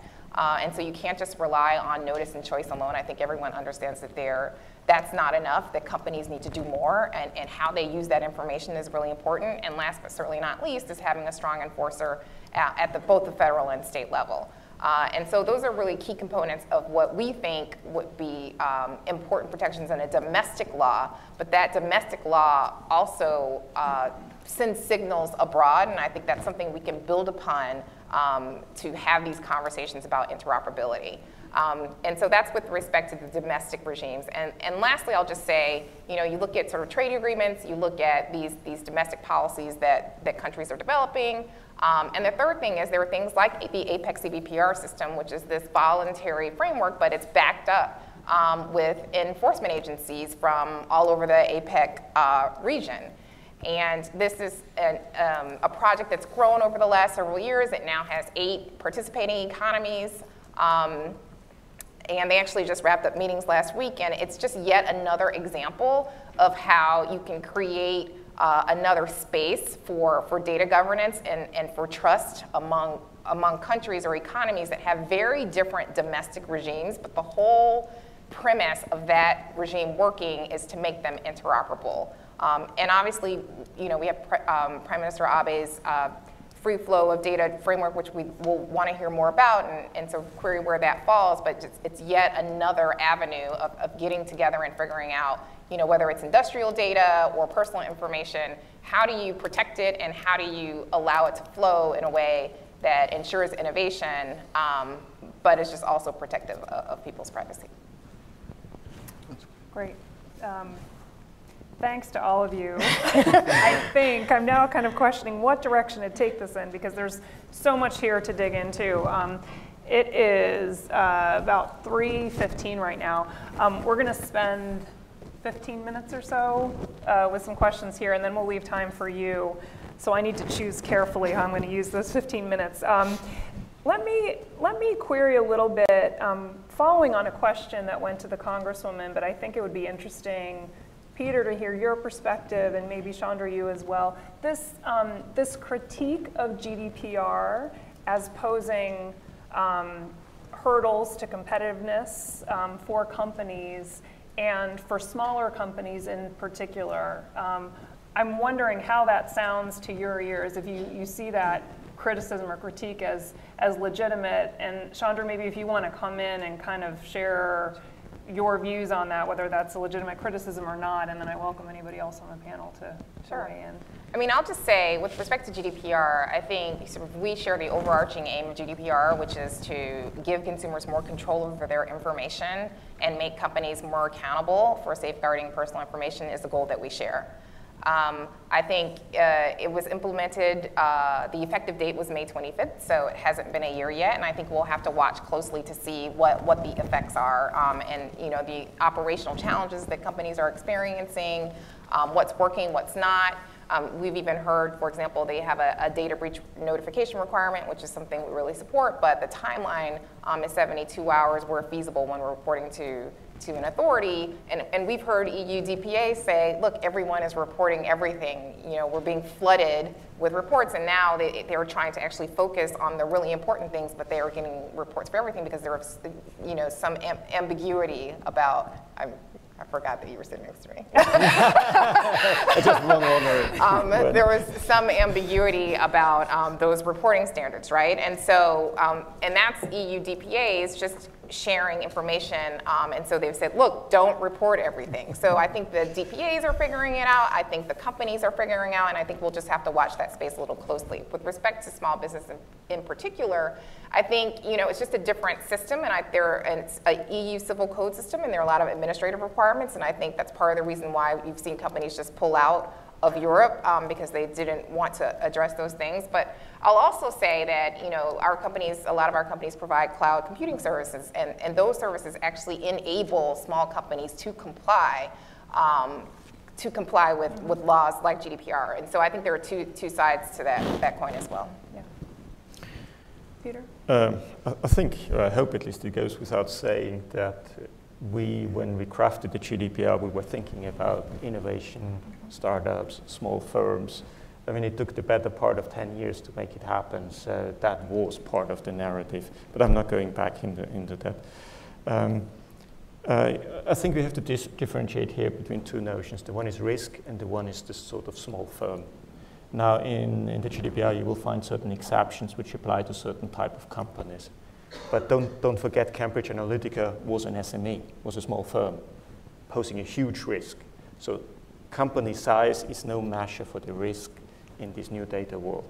So therefore, we, we have to be a bit careful. I agree with all we say, but as you say, Paul, the devil is in the detail. When you have to put the pen down, it's like, ah, have you considered this? Well, yes, small companies can pose a risk. European economy is 23 million companies, of which more than 99% are, are small and medium-sized companies with less than 250 people. So we talk about the large majority of the economy, which generates a large chunk of the GDP and has two-thirds of the employment. So we did pay attention to them, and I don't think here what we have come up with is an extraordinary burden on their work. By the way, talking about burden, um, Representative DelBene was talking quite casually about, you know, for SMEs, this is going to be super life here, here in the US if there is going to be a federal privacy regulation. And then she pointed out in another part of there will be annual reviews by external organizations. There will be FTC and private right of action enforcement. That sounds like bureaucracy to me, frankly speaking. You know, that's cost for a company. So we also have to be sort of a bit honest with each other in this conversation. This is not going to go without effort. It's not going to going to be free lunch for everybody and easy going. No, this will be a fundamental change of the rules if it happens in this country as it was in Europe. And it's a fundamental change for the better. That's a, that was the idea, and that's, that's also what is playing out right now. And this answers to your question of if you make a, a, change, a fundamental change, whether this is taking place on the 26th of March, um, uh, May 2018, or a few months later, or a year later, doesn't matter. Because what you put is you put a whole economy on the road for a change which makes it fit for the future. That was the idea. So mm-hmm. dates, individual dates don't necessarily play a role. And this is why you see the European Data Protection Board I mean, coming up now with regulations because they also figure things out while they're walking that way. Right. Oh yeah, that's it's, it's an ongoing. And I would just add, uh, I mean, I think on interoperability, I, I, I, meant to mention interoperability, of course, it's, it's, it's, a, it's a great word, but I think that uh, things like Privacy Shield and, uh, and these other measures are attempts to, to, to bridge some of these, these um, differences in legal system. And I think, again, this, this is the same discussion that's happening in a place like China um, with radically different, one could argue, uh, legal system and legal enforcements and, and uh, legal remedies. Um, but there's still uh, a lot of work going on to understand what interoperability would mean um, eh, with, with Europe in particular and, and, also the US. And at the same time, you know, there, there, a lot of data is flowing across borders. Um, and so uh, part, part of it this is, is sort of learning from experience and then figuring out a framework that, that, that, uh, that will continue to allow that data to flow. So I think the search for interoperability is probably the sort of watchword in some of these big areas like big countries like China and India and Russia too is, is, is in the mix here because they, they, the governments there realize, don't, you know, again, they don't want to make the, the, cut the country off from the rest of the world in terms of data, um, but we're in this kind of game where now we're, we're, we're, where everybody's searching for the best way to do that interoperability, whether it's through a trade agreement, whether it's through um, a bilateral agreement, or whether it's through something like um, Privacy Shield. Um, so there's a lot of, of, searching, and there's a feeling that we've got to get this right before things like 5G and AI really take off. Mm. Right. And actually, before we switch off of this topic, I wanted to go back, um, and before we switch off GDPR, this idea of adequacy, the determination of adequacy. I'm wondering, Peter, if you could talk, you know, kind of at a, a general 25,000 foot level of what is it that um, the EU actually looks for in terms of, of determining adequacy? What are the principles or the tenets behind it? Well, the, the concept of adequacy is, I think, a very elegant way of, of trying to find partners who, who have a similar regulatory regime, but not mm. necessarily exactly the same. So that's as the word kind of suggests, and that where it comes. They have an adequate level. Now, in, in this process of adequacy, we, we went through once, because right now we, we have essentially, I mean, there are a couple of other but they're not necessarily as, as, as different as the one from Japan. So I think that was the real big example where both sides learned how can that process work. Sort of what, what are the rules there, and essentially is uh, the elements. Uh, what are the individual, what are the rights afforded to the individual? I mean, is there to be the, the right uh, for, for information? Do you have the right, for instance, quite interesting, the right to be forgotten is maybe a unique thing. It's not necessarily to, it's not necessary to have it in all the ones where you will find adequacy. So, so the rights afforded is one block. Another huge block in there, is there a practical way to enforce those rights? So how are they working? Is that right accessible? This is another thing. So are the mechanisms there? It's not just the right on the paper. Are the structures behind it? This is something, for instance, we see with the privacy shield. This is one of the issues there. You may have things on paper, but if they are not exist in reality, they are of little value to the consumer and to the businesses. Mm. So it's, it's essentially the chapters, I would almost say the chapters you find in the GDPR or the main lines you find in any privacy, privacy legislation or, or principles around the world. Do you find them again and to which degree are they encoded and enforceable, those rights? And there's probably not much more because it will have to come down at the end of the day to a one-to-one checking. And this is what also my, my people at headquarters tell me. Yes, of course there are those rules as I was just describing, but at the end of the day, it's also something where we'll have to go into a probably years-long process of negotiation to understand, is this adequate? Mm. Can we sort of live? Can we connect our greenhouses together and have them sealed off to the rest of the world because this is sort of the notion we, we are having here. Can we build collected group of greenhouses which are connected nicely together where we can grow our data economies in there? Hmm. Um, that's very helpful, and I actually want to turn now to Naoki as far yeah. as, I mean, Japan's in this unique situation yep. because, one, Prime Minister Abe's mm leadership, but mm it actually is um, party to EU-Japan agreement, where it's subject to this determination of adequacy. Yes. It's also um, a member and a leading mm-hmm. member of CPTPP and a member of CBPR. Yep. Um, and so, can you talk to harmonization, Japan's experience with harmonization, and specifically as relates to those two trade agreements? Well, um, so having had the, the adequacy uh, recognition with EU, um, um, amongst the business leaders, there are uh, general concern about operational challenges, of course. Mm -hmm. But uh, when I talk to business leaders in Japan, they see um, the data monopolies more problem than the having operational challenges. Hmm. So they believe their um, the kind of rules like GDPR will open up um, opportunity to them rather than the uh, adding additional costs. Yeah. That is data monopolies is yeah. the bigger challenge. Yeah. Well, that's right. a perfect lead into my next. And talking question. about the personal data in Japan, uh-huh. uh, there is an estimation that uh, more than 60% of personal data of Japanese people are going out, mainly to GAFA. Hmm. That's, that really concerns business leaders. Only 60. Only 60? yeah, only 60, yeah. yeah. Well, I, I, think this is related to a question. It didn't come up explicitly in the Congresswoman's comments, but another issue that is very much at play um, in the United States with some of the, the proposals out there is this question of, of monetization of data um, or the, the, I guess it's the valueize the data. Um, and one mm-hmm. metric mm-hmm. to address this issue of data monopoly would be um, how do you actually figure out a way to assign a value to that data? Um, so I'm wondering, actually, this is for, for any of the panelists, um, as far as uh, the possibility of assigning values to that data, the wisdom of proposals that would actually have technology companies assign some sort of value to data. Is that feasible and is it wise, whether we're talking about the US context or um, globally? Can, is this something that can be done and should be done? If I start from a European perspective, you know, the, the GDPR is an implementation of a fundamental value in the constitutional setup of the European Union. So it's, it's, it's, there is no economic incentive to do so. It was a, a, value and philosophical incentive, and it was supposed to be done and has to be done as it is a fundamental value. So, so therefore, this notion of assigning an economic value to it was never part of the conversation. Mm-hmm. So it's part of the constitution, so you've got to find the implementing rules for that constitutional element.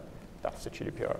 Mm-hmm. Um, I find it personally very, very interesting, and, and we, we are curious on how this is going to work out because I think it's an interesting concept. Mm-hmm.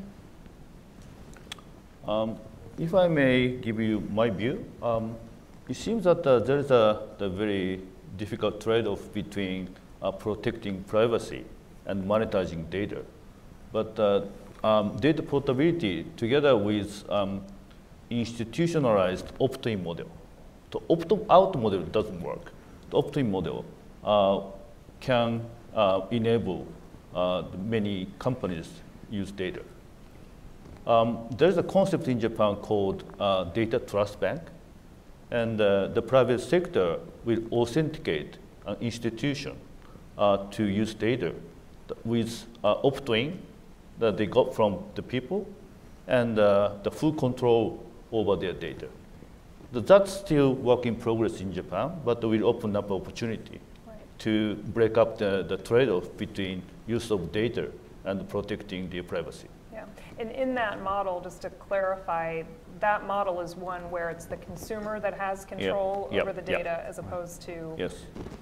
whomever they're giving the data to. Yeah.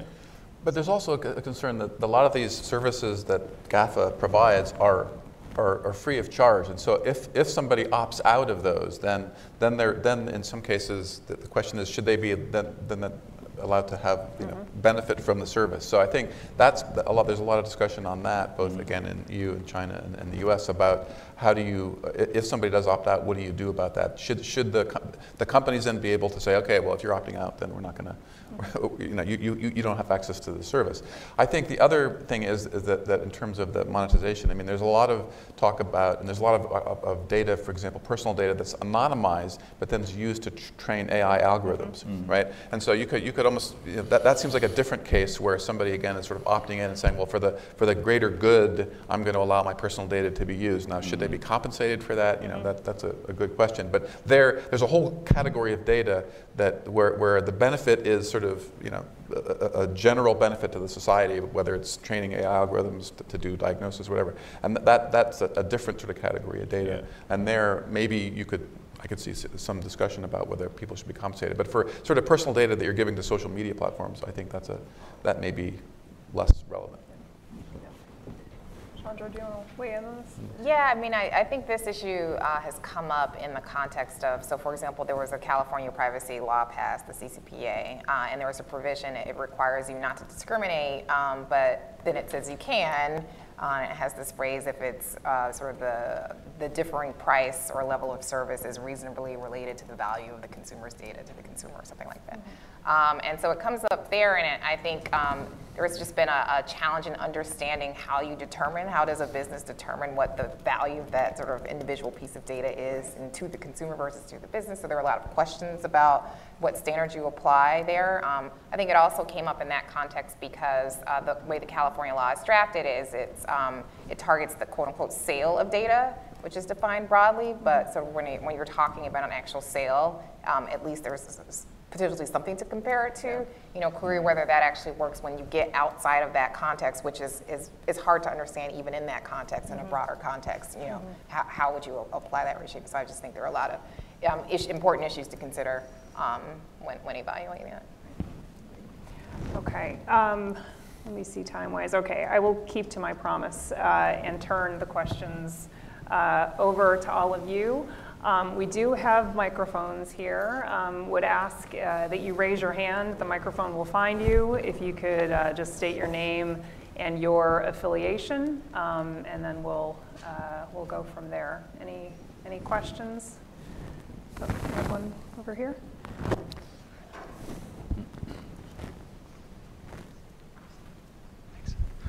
Uh, Hi, Pete Selfridge with SAP. Um, We are, uh, uh, two, hopefully I can ask two quick questions. One, we're hearing rumors that um, CAC and China, as part of the trade deal negotiated, might narrow the scope around their flow of data uh, for data portability. Wondered if you had heard that.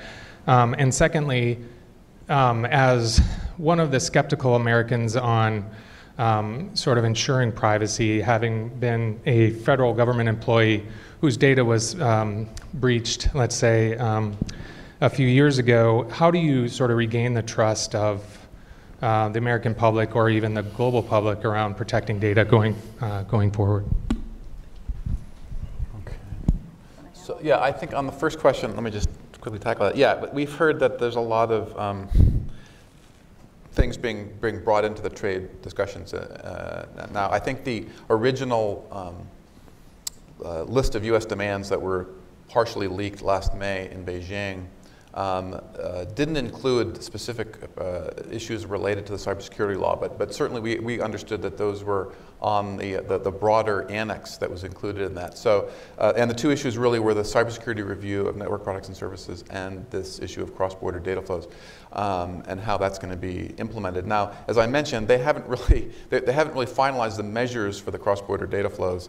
Um, and so uh, they were supposed to issue the final uh, measures uh, by the end of last year, and that still hasn't happened. So it'll be interesting to see how that how this comes out because because I think uh, it will require them internally uh, to, to sort of look at, at, at how that those regulations are going to be issued and released publicly and, then, and how they're going to be enforced. So definitely, I think data and uh, data issues are, have become a big part of the, of the trade negotiations.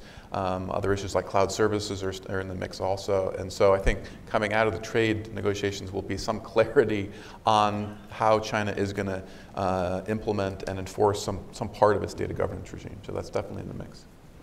And just on the last part of your question, um, you know, I'm glad I'm glad that you mentioned that because I think it's important to acknowledge that the American people's trust has been broken. Um, and I think privacy is forefront in their minds because it's actually impacting them in concrete ways. So people are experiencing data breaches from retailers or companies they know or companies they don't know. Um, and it's affecting their lives um, and they understand the risk a bit more. Uh, and I do think just to acknowledge it is important to rebuild that trust. Um, and, and there are many ways to do that. I think this conversation is about that. Like we were thinking of some ways, maybe there are others. Um, but first and foremost, I think they need to keep the promises that they make to consumers, which is existing law, right? Um, so the FTC enforces a law that requires you sort of not to be make unfair or deceptive practices, and so that's part of the deception component. Um, and then the second thing I think is, as we've seen, I think companies and our companies have, um, BSA companies have advocated um, for these types of privacy protections for a long time, and they operate globally, and so they comply with GDPR and other laws around the world, and so they've been pretty far ahead of this for a while, but I think we want sort of all companies in the ecosystem to ensure that they use data in appropriate ways um, and, and to prevent misuse, and do they have internal mechanisms to, to prevent that misuse? Um, and are they committing to do that? Um, the, uh, we, I talked earlier about the right to know. I mean, transparency, which again is, is, is alone is not uh, enough, but it's also very important. Are you explaining to consumers in plain English how you're going to use their data, the type of data that you're collecting, and how you're going to use it? Um, there's also needs to be more transparency um, about um, other actors in the ecosystem. Uh, and so I think there are just a number of, of ways that you can, can get at this. Um, and I think it's a really important conversation to have. You know, are we crafting rules that are really going to have an impact and that are really going to sort of bring, raise the bar for the entire ecosystem to rebuild that trust?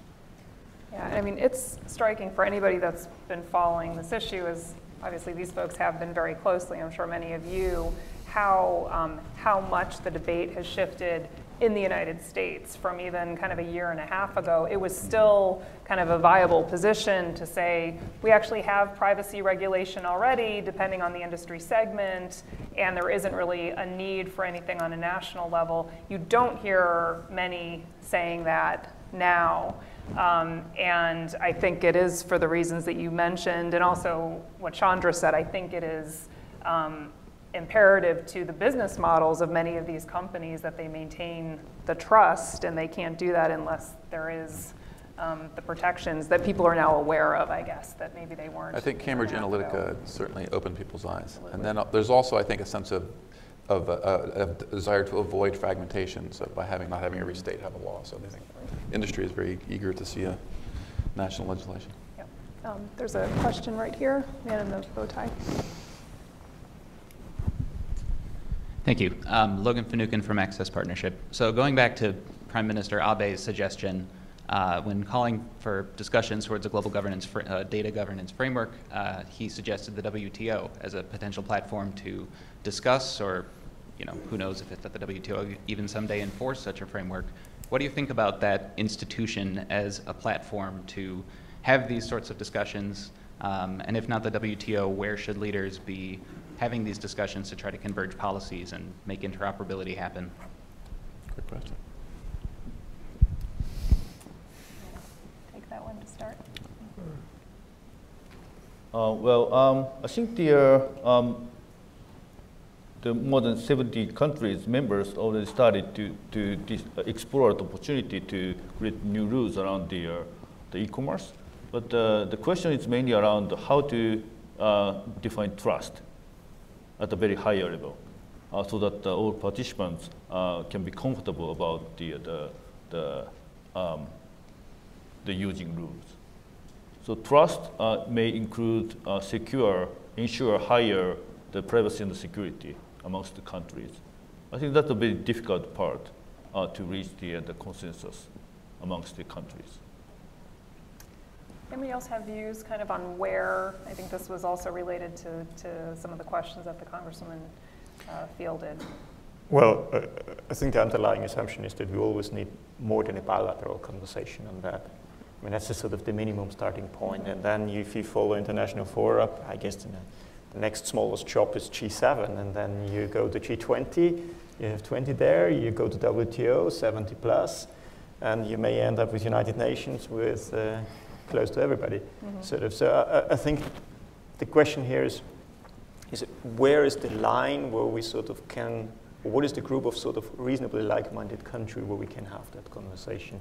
It may not be everybody on the planet, but it will certainly be more than G7 where we see, you know, that's, I wouldn't say ticked off necessarily, but there's a lot of common declarations on that for many, many years. So I think time is in the sweet spot, maybe the WTO right now, you know, where we have all the right countries there. If we get something going on, on that level, that would be a fantastic outcome. At least from a European Union perspective, we, we definitely heavily invest in, in particularly WTO for, for many reasons right now.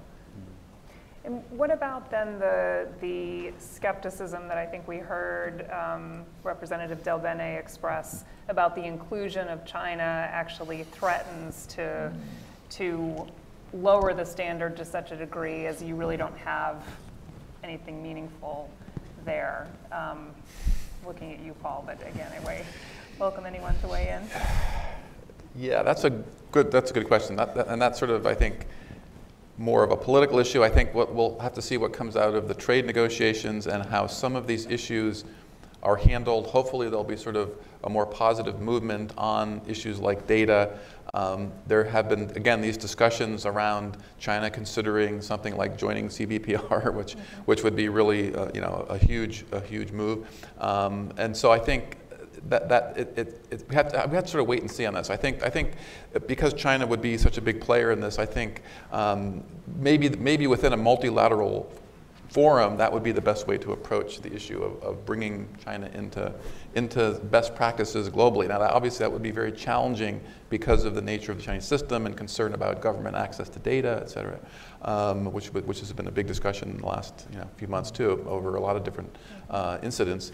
Um, so I think, you know, that's, but, but I think that's probably the, the, the approach that, would, that most people would argue was probably um, going to get Beijing's attention, again, a multilateral approach to the WTO um, and move China forward on some of these things. But obviously, it's going to be a very long and difficult discussion um, given some of the political issues around uh, China and data. We have a question here in the front row. Yeah, thank you very much. My name is Mindy Reiser. I'm vice president of an NGO that works on peace building and conflict resolution. It seems to me there really are different alternative realities here. On the one hand, there's increasing skepticism by citizens of many countries, democracies included, as to the integrity of their own governments. And in the United States, we certainly have seen this from our very own president of the United States, who attacks our own agencies. In China, where I have been, and also in Central Asia, certainly citizens there are extremely wary of intrusions. If you're a Uyghur, you're not in very good shape, whether in Kazakhstan or China or, or elsewhere. So I guess the question is how can one trust at all any agreements that are reached? You've talked about a multilateral net. Maybe, maybe, but then that has to be monitored and watched.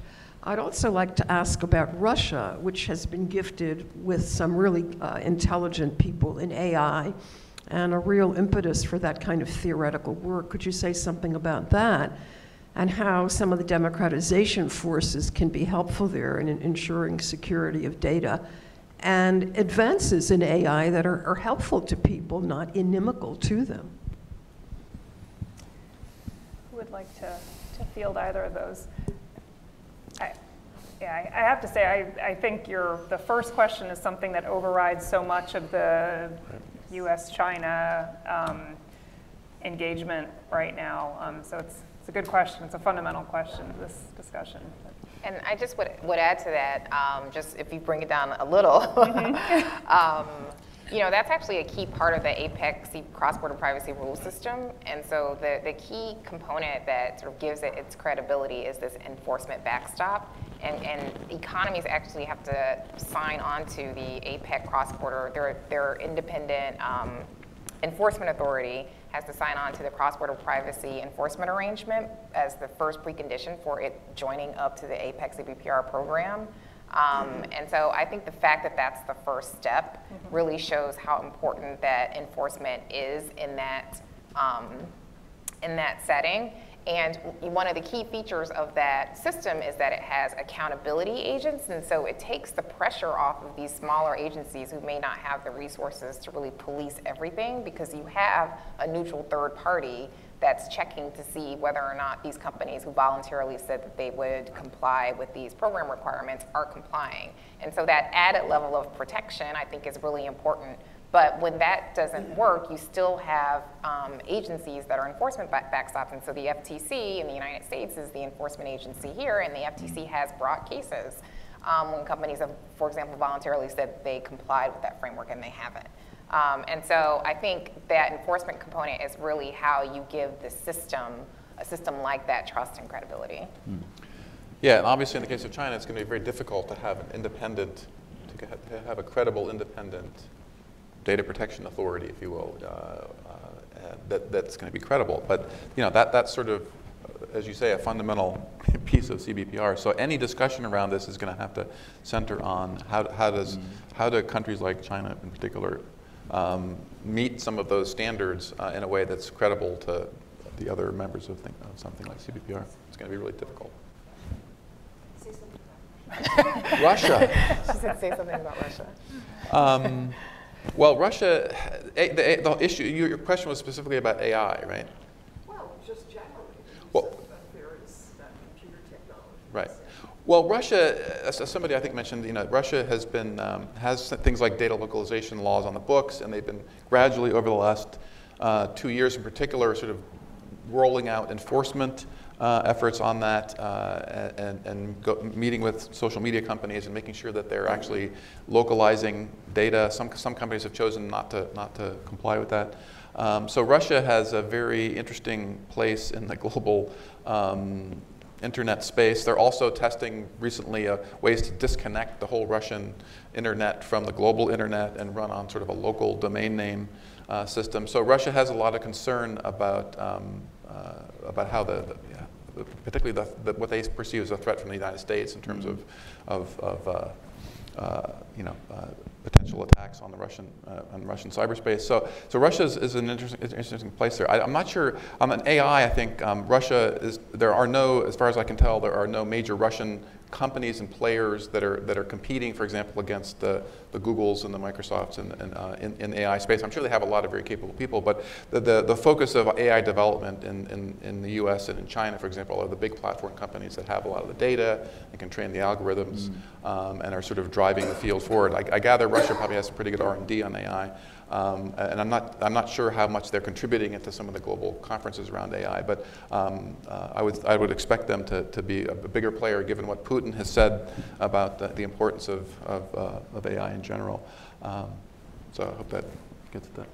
can I say one thing about China? Please. Um, to, so regarding trust, um, we, we need to break up trust in, into some different building blocks. And uh, one of them is um, the data localization. And in my view, data localization is net negative in the long run. In short term, uh, it will allow to protect domestic industry, but in the long run, it's net negative. And uh, in China, they introduced the uh, new cybersecurity law back in 2016. And uh, when it comes to data localization, China defined data in a very broad manner.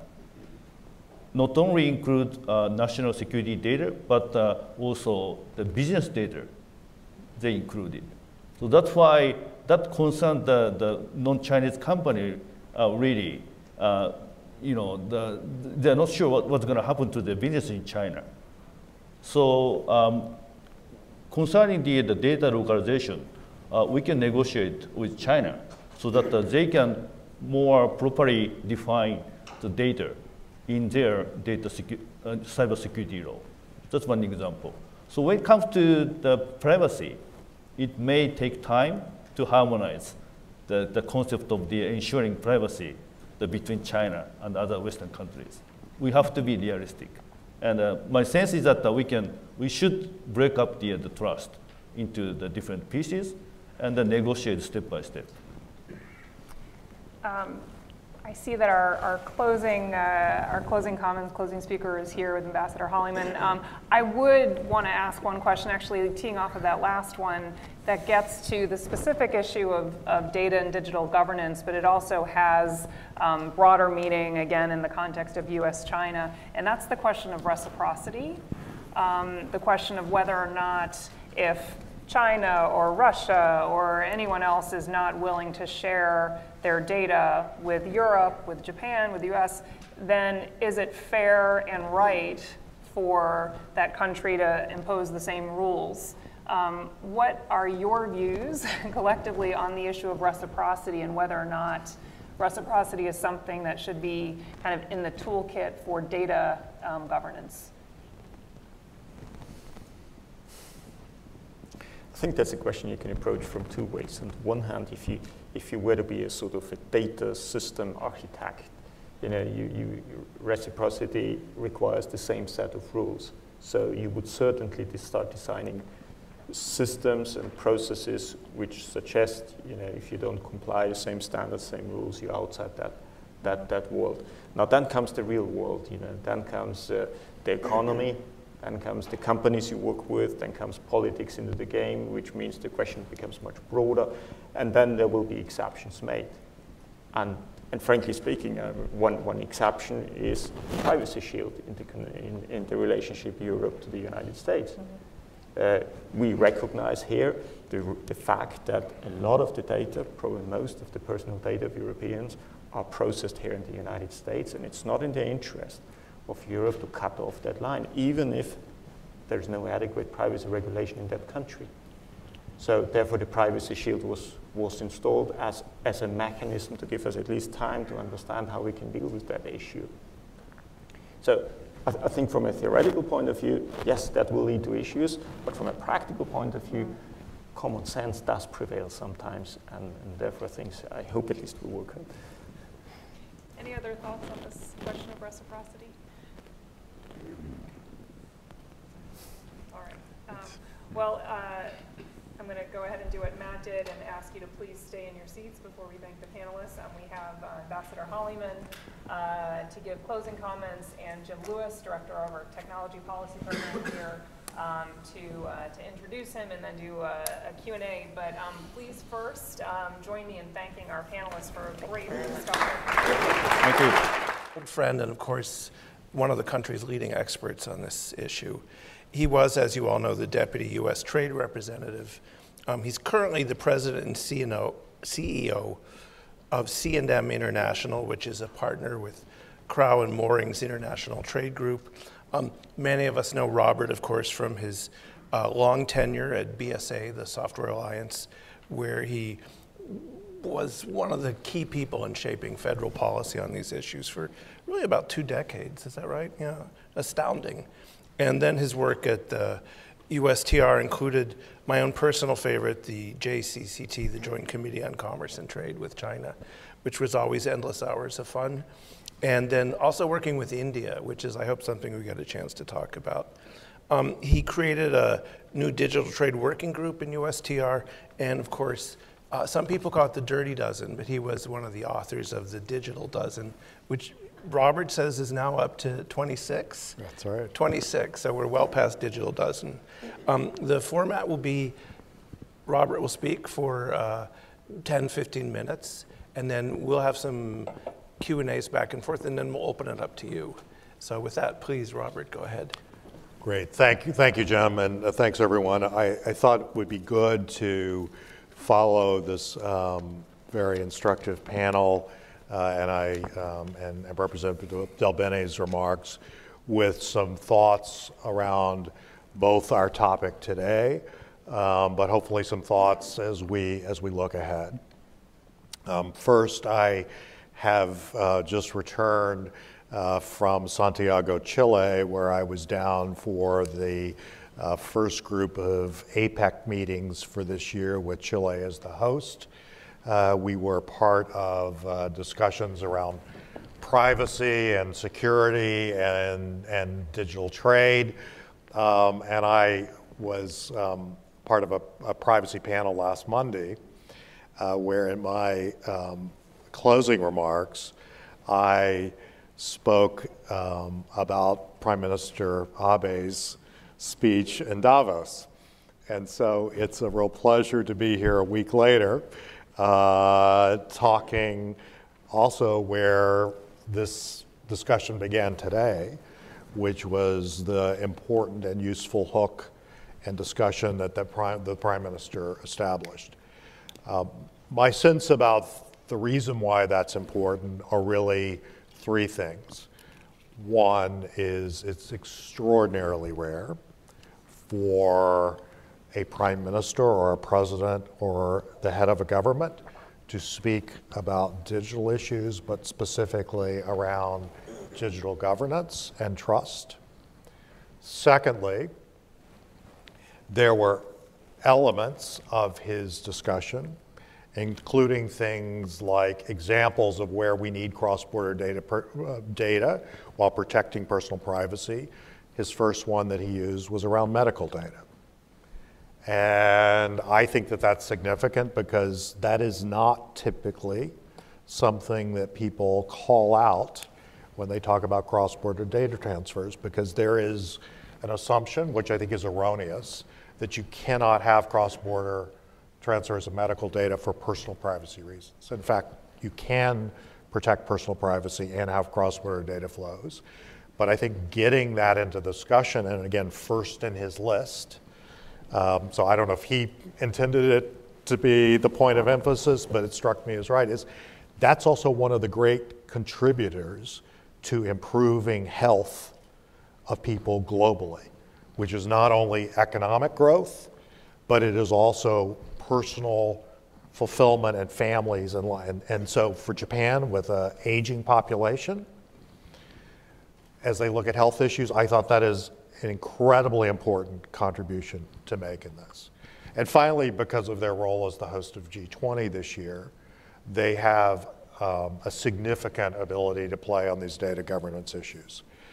Um, the second thing I'll say about Japan is that Japan also is probably in the most enviable place, I would argue, of any country in the world in terms of what's happening around trade and what's happening on digital issues.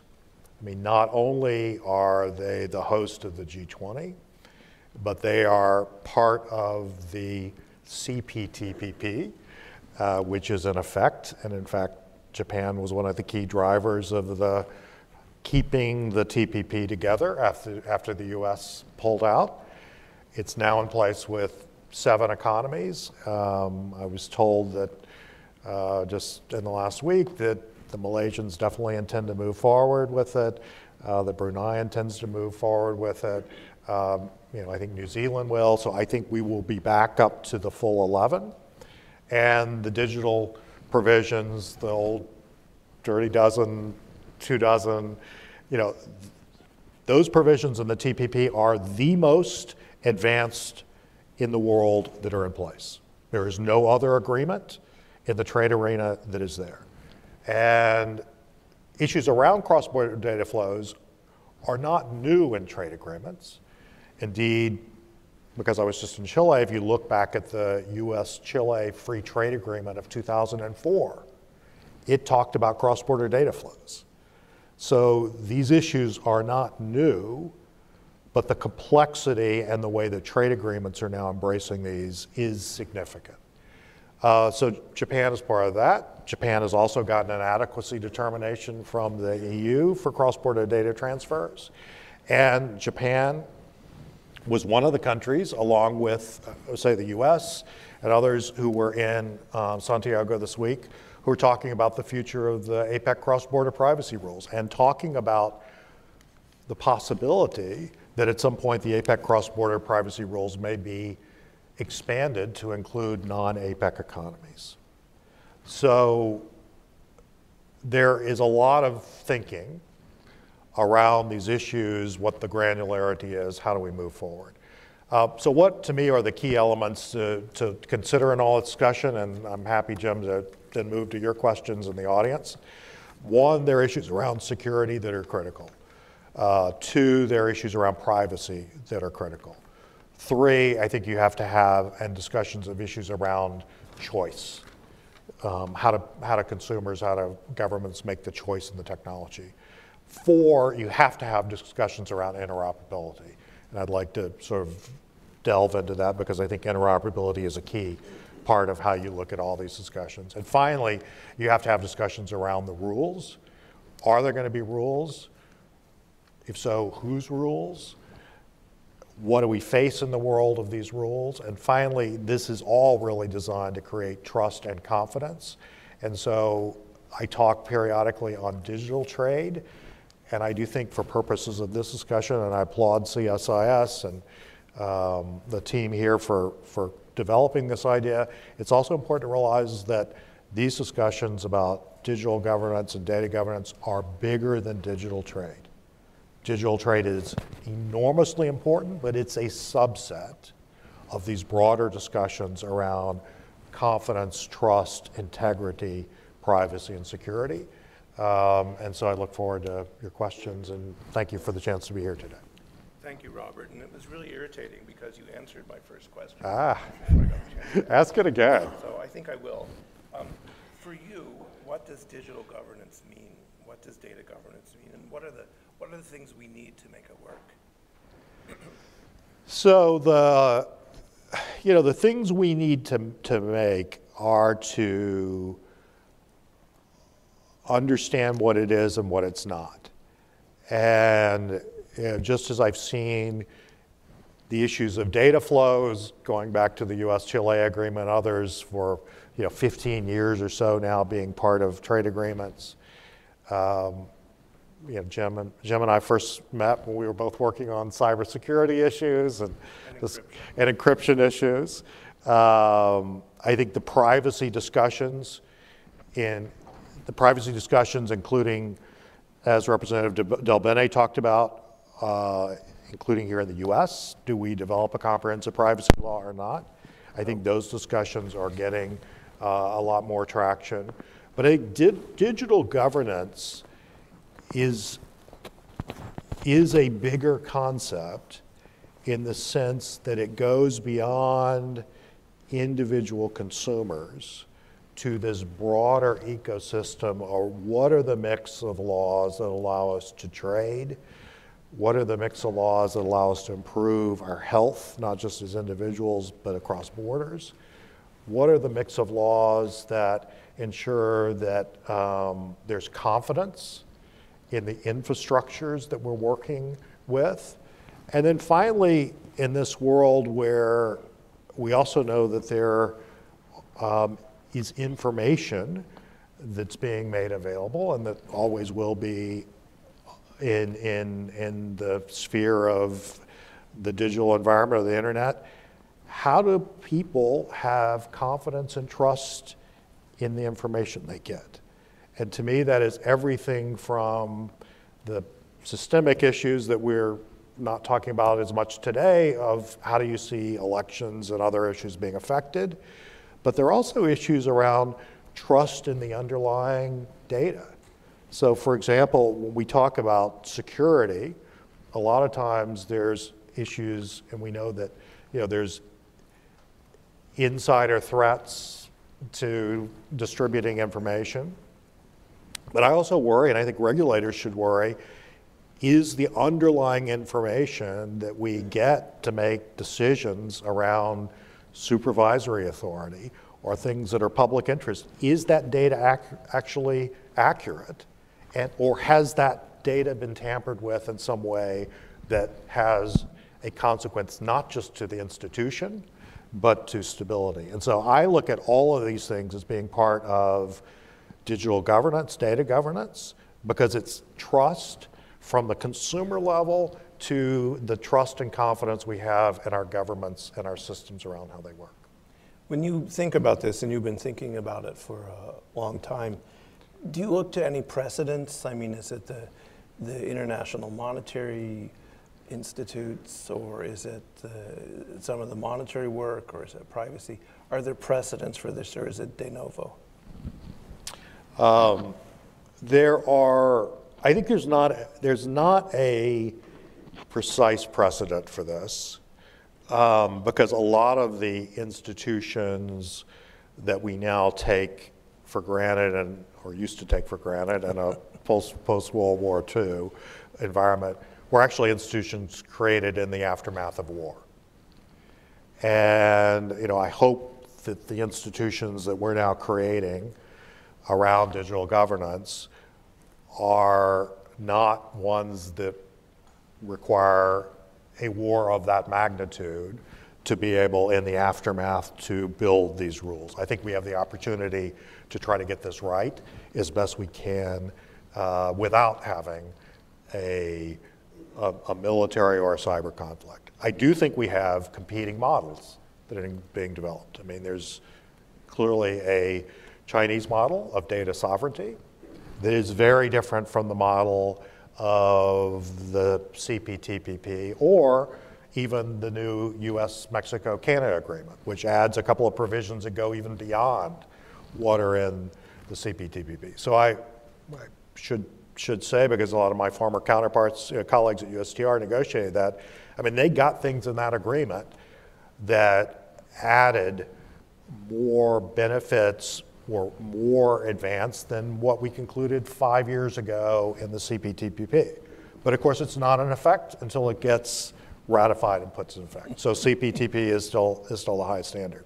But there are competing models for how we deal with this, and the Chinese model is a very different model from certainly the one the US espouses. Um, and then the last thing I'd say is in you know, trade negotiations, where increasingly we're seeing these rules being written into trade negotiations, and I'd be happy to discuss that at length. Um, historically, the hardest thing to negotiate in trade agreements are rules around agriculture. And that's because there have been protections that have been put in agriculture by virtually every country that go back decades and indeed centuries. And so once those barriers get put in place, breaking those barriers down are incredibly difficult. And that's why I think this sort of race around what are the rules on, on the digital environment. We both need to do it before there is a war, even though there may be economic and, and, and national interests that are different. But we also need to do it before these series of new localization and other barriers get in place that would start making digital like agriculture. Because once those are in place, to try yeah. to break down those barriers will be extraordinarily difficult. It might be a little too early to talk about frameworks, but when you look ahead at digital governance, data governance, what kind of framework do you think would work best? And who should lead it? Who should lead the effort to create these things? Um, so I, I, look. I think that I think that the um, I, I, think where we're seeing the leadership, uh, whether it is the ideal place or not, is I think we're seeing it around trade agreements. Um, that's where the first most tangible efforts are being made. And so I think that kind of first mover advantage is likely to be there, even as we look at things. And I know the last panel talked about the possible WTO agreement on e-commerce, uh, all of which I think is laudable. Um, although I think, I think the concept of that is actually too small, but it may be actually too big for even the WTO to bite off. So I think there are going to be these regional trade agreements are going to be the first place to do it. Secondly, I think that they will have to be hammered out by traditional regulators. So supervisory authorities um, will have to grapple with how they get access to the data they need from financial institutions, for example, who are not in their home country when they need it for their supervisory authority. Health systems will need to figure out how do they get access to the data they need when there's an epidemic or something. So, so there, the, the traditional institutions will have to adapt to, in a data-centric, cloud-centric world, how can they get the data to they need to do, do, their jobs. Certainly what I've seen is that some of those institutions are the most resistant to see hmm. the way in which we're moving into a digital environment because quite frankly they don't know how they do their jobs without access to physical books and records.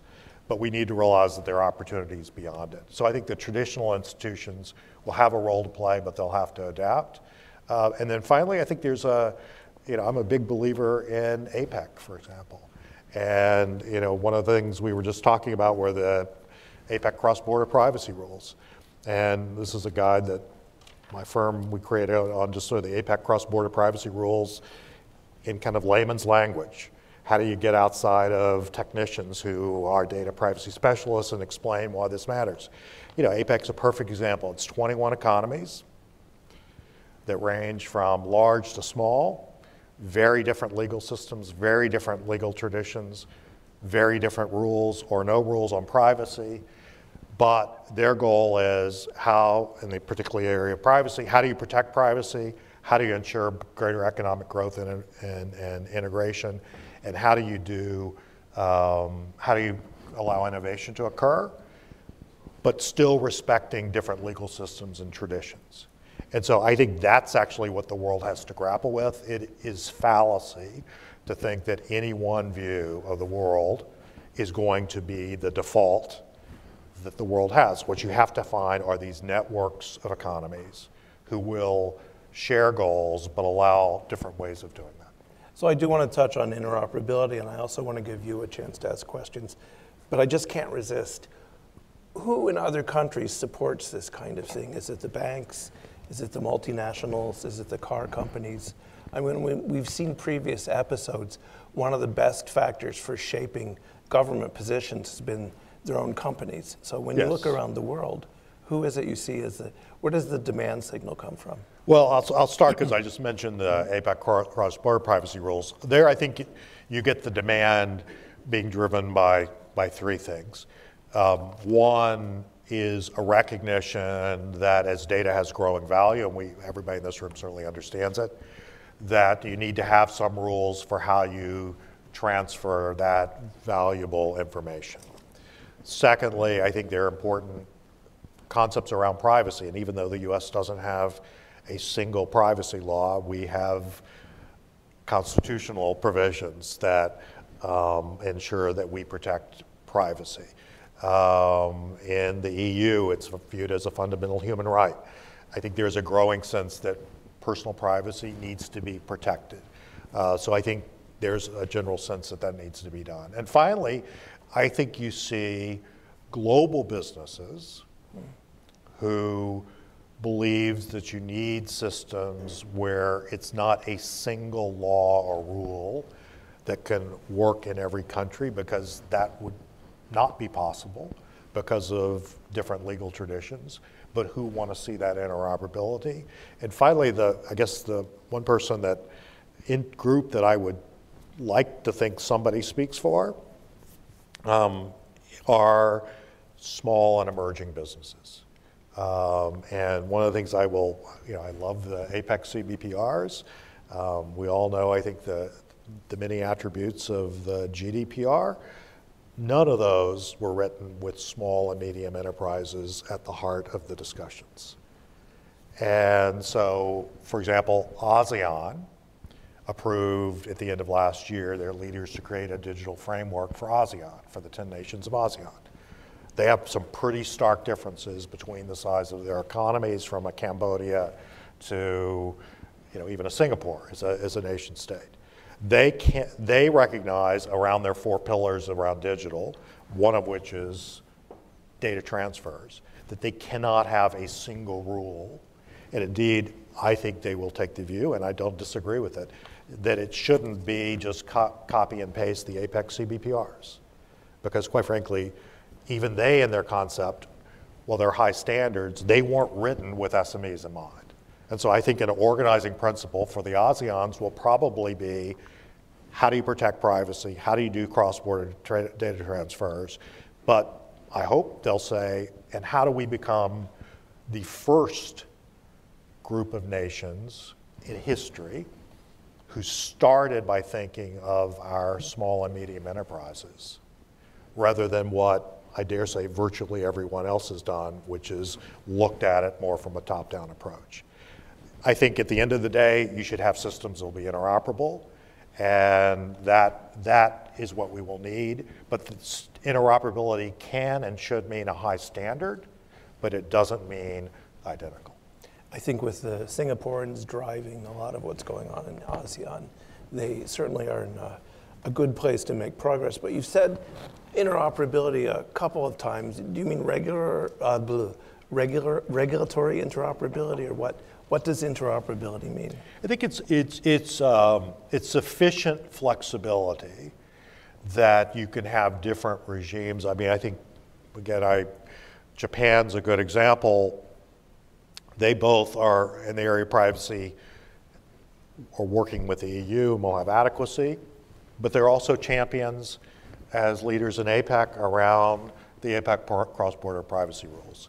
I mean, ultimately, there is, I'm looking at my European friends here, I mean, there is also um, the intent that these things should be compatible and work together. There's some gaps that have to be identified, resolved, but, but it's, you know, countries of different sizes, different legal traditions, different ambitions are going to create different standards. And that's why, back to the trade agreements and the CPTPP, we had vast differences in the CPTPP economies, but we also were able to agree on a baseline around the digital two dozen, which is now in the USMCA, the digital 26 or 27. None of those, all of those are high standards, but they don't require the rules to be identified, you know, to be um, identical. Mm-hmm. And I think that's, that's what we need to recognize. Mm-hmm. But those are clearly a higher standard than any rules that exist today in the area of digital commerce, including in the area of how governments ideal, deal across different regions with issues around consumer privacy. Let's see if there's any questions out there. Can you hold your hand up and identify yourself if there are? No, we've stunned you into silence. Well, that's discouraging. Oh, I'm sorry, we had one here. I'm sorry, please go ahead.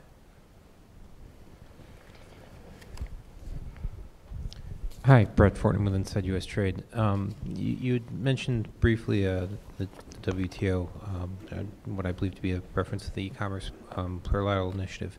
Do you think it's possible to get a high standards um, deal in Geneva if China is uh, a part of those talks? Well, I know that question came up earlier, and as I recall, I think you may have asked uh, Suzan DelBene that question as well. Um, look, that, that decision was made that China is part of those talks. And I'm not in government, so it's really not my province to second guess decisions that have been made. Uh, but what I do think it says, and I think this sort of fits into a lot of things in the WTO at this point, you know, they, that agreement is unlikely to be of the high standards that are part of the CPTPP, and it's unlikely to match the high standards, certainly of the USMCA. So that agreement, while I think it's important for the WTO to speak to digital issues, I applaud the ambition. Uh, and I encourage, I hope that works well. I do not think that that agreement would end up becoming the highest standard that's out there because, quite frankly, we don't have any recent history of the WTO taking on issues that are challenging to create the highest standards. And in part because you've got quite stark differences between a Chinese approach to data sovereignty and an Australian approach to data, and those have to be bridged. And they're unlikely to be bridged in that area. What it is also is it's the e-commerce agreement. And I've heard some companies talk about the fact that they think the nomenclature actually suggests a lower level of ambition than would be ideal. And in fact, if you look at the difference between the CPTPP and the USMCA, it, we called it e-commerce in the CPTPP. It's now talked about as digital trade in the USMCA. Uh, and so I'd like it to be as ambitious as possible. I think it's important for the WTO's relevance in the digital era, but there are some very big practical gaps um, on how access to information is viewed, or how issues of personal privacy are viewed. Uh, and I think we all recognize those gaps are not going to be closed in the WTO e-commerce agreement. Um, I think the standards could be raised, but it's going to be left to things like the CPTPP and the USMCA and other agreements to have even higher standards that again set the basis for what the WTO can do. We've talked a couple times uh, about competing approaches, and when I look at them, you know, I wonder what can you tell us? Can you describe what these competing approaches are, and maybe you can add to it a little bit of context. The word we haven't used here enough is data localization and sovereignty, because when I look at countries they aren't demanding data localization for no reason. They have, they have re reasonable concerns about sovereignty. So out of the different approaches, sort of balance that, what, what would you suggest is a good way forward? Sure. Um, know, this, this is the risk that data becomes the new agriculture because you see all these protections that are put in place. Uh, one of the things that we launched when I was at USTR and that's continued is um, with, with fantastic career folks who were working on these even before I got there, were issues around barriers to digital trade. Um, they're actually called out in the National Trade Estimate. One of the biggest barriers is around forced localization. And the default that initially starts with regulators who say, well, I need the information held in my country. Um, there are also a lot of people, a lot of economies who believe data centers are a source of their own economic growth. You know, in reality, all of us who know data centers, they don't hire a lot of people. There's some construction costs, but they're not big sources of revenue. Um, I think there, are, so I think these localization barriers um, are many times disguised barriers to trade. Other times they're overt barriers to trade, and other times they're just that the institutions haven't yet created the mechanisms to get legitimate data that's needed for legitimate purposes. And so this, I think, gets back to this broader digital governance. So I don't think you can deal with fighting the localization barriers until, I mean, I think you can, you can make progress by explaining why forced localization is only rarely the preferred choice and that is mostly something that is going to raise your costs for domestic consumers, that's going to har harm the great sort of value of, of a cloud centric, data centric world. But I think you've got to fill in the gaps around how do governments, for their legitimate purposes, whether they are national security or protecting privacy or supervising financial institutions, how do they get the data they need when they need it? But the default, which is either localization barriers or discouraging new means of using data is not the answer because there I think you find more barriers. You know, for example, one of the big challenges we had in the as we concluded TPP, that's now been addressed successfully in the USMCA, was how do financial institutions allow their data to cross borders, but allow regulators to get access to the data when they need it. And mm-hmm. we concluded TPP without having, certainly I believe, without having a satisfactory answer to that.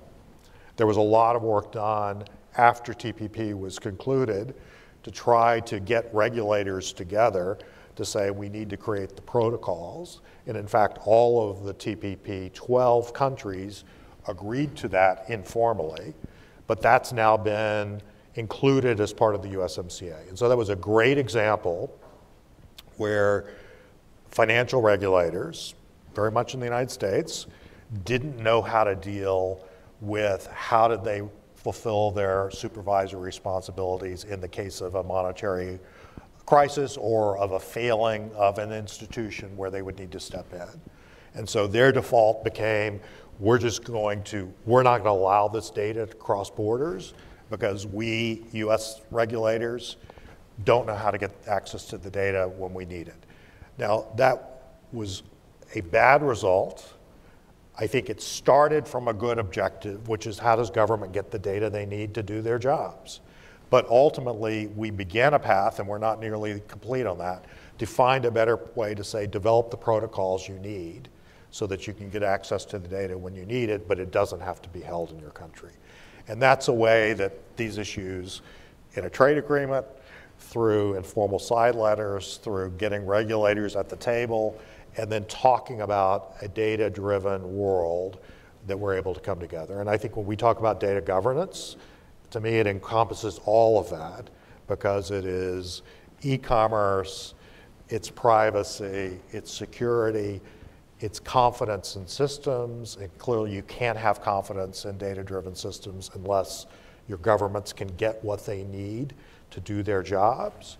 But how do you create ways that that's faster and smoother and that recognizes the opportunities ahead that probably then gets back to why I think things like digital, like health and health data are so incredibly inspiring because then that allows governments not just to do their day-to-day work, but it improves the lives of their citizens. And so it sounds like I'm a big champion of this. I am. I am.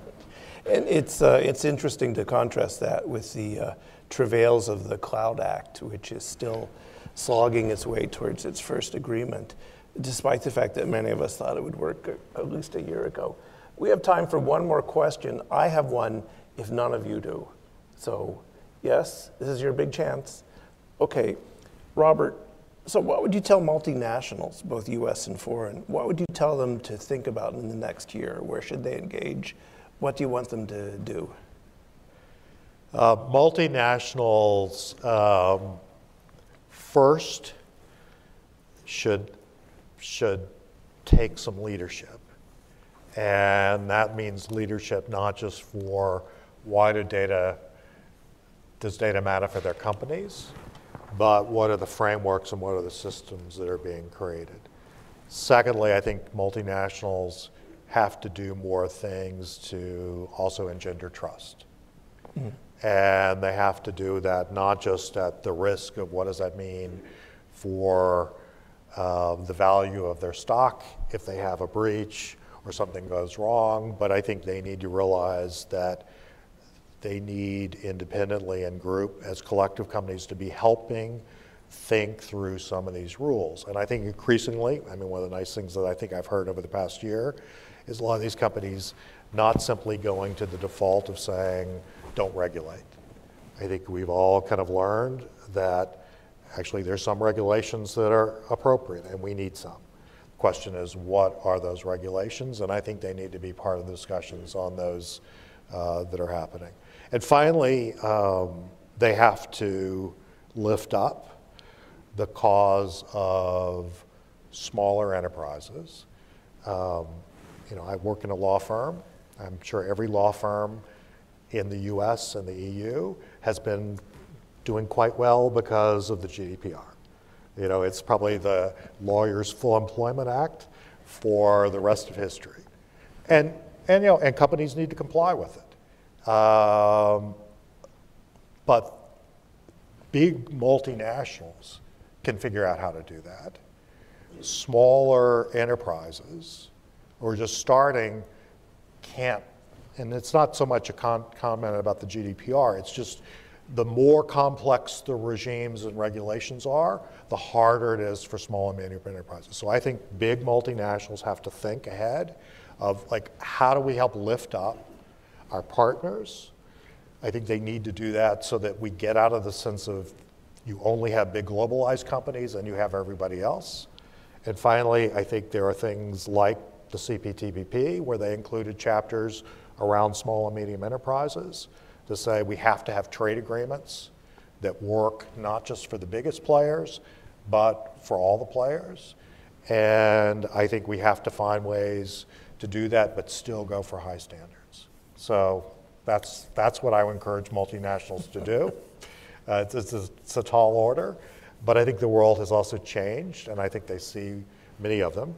I can't speak for multinationals why they need to do it, but they also see governments like Japan and others sort of leading the way of these discussions.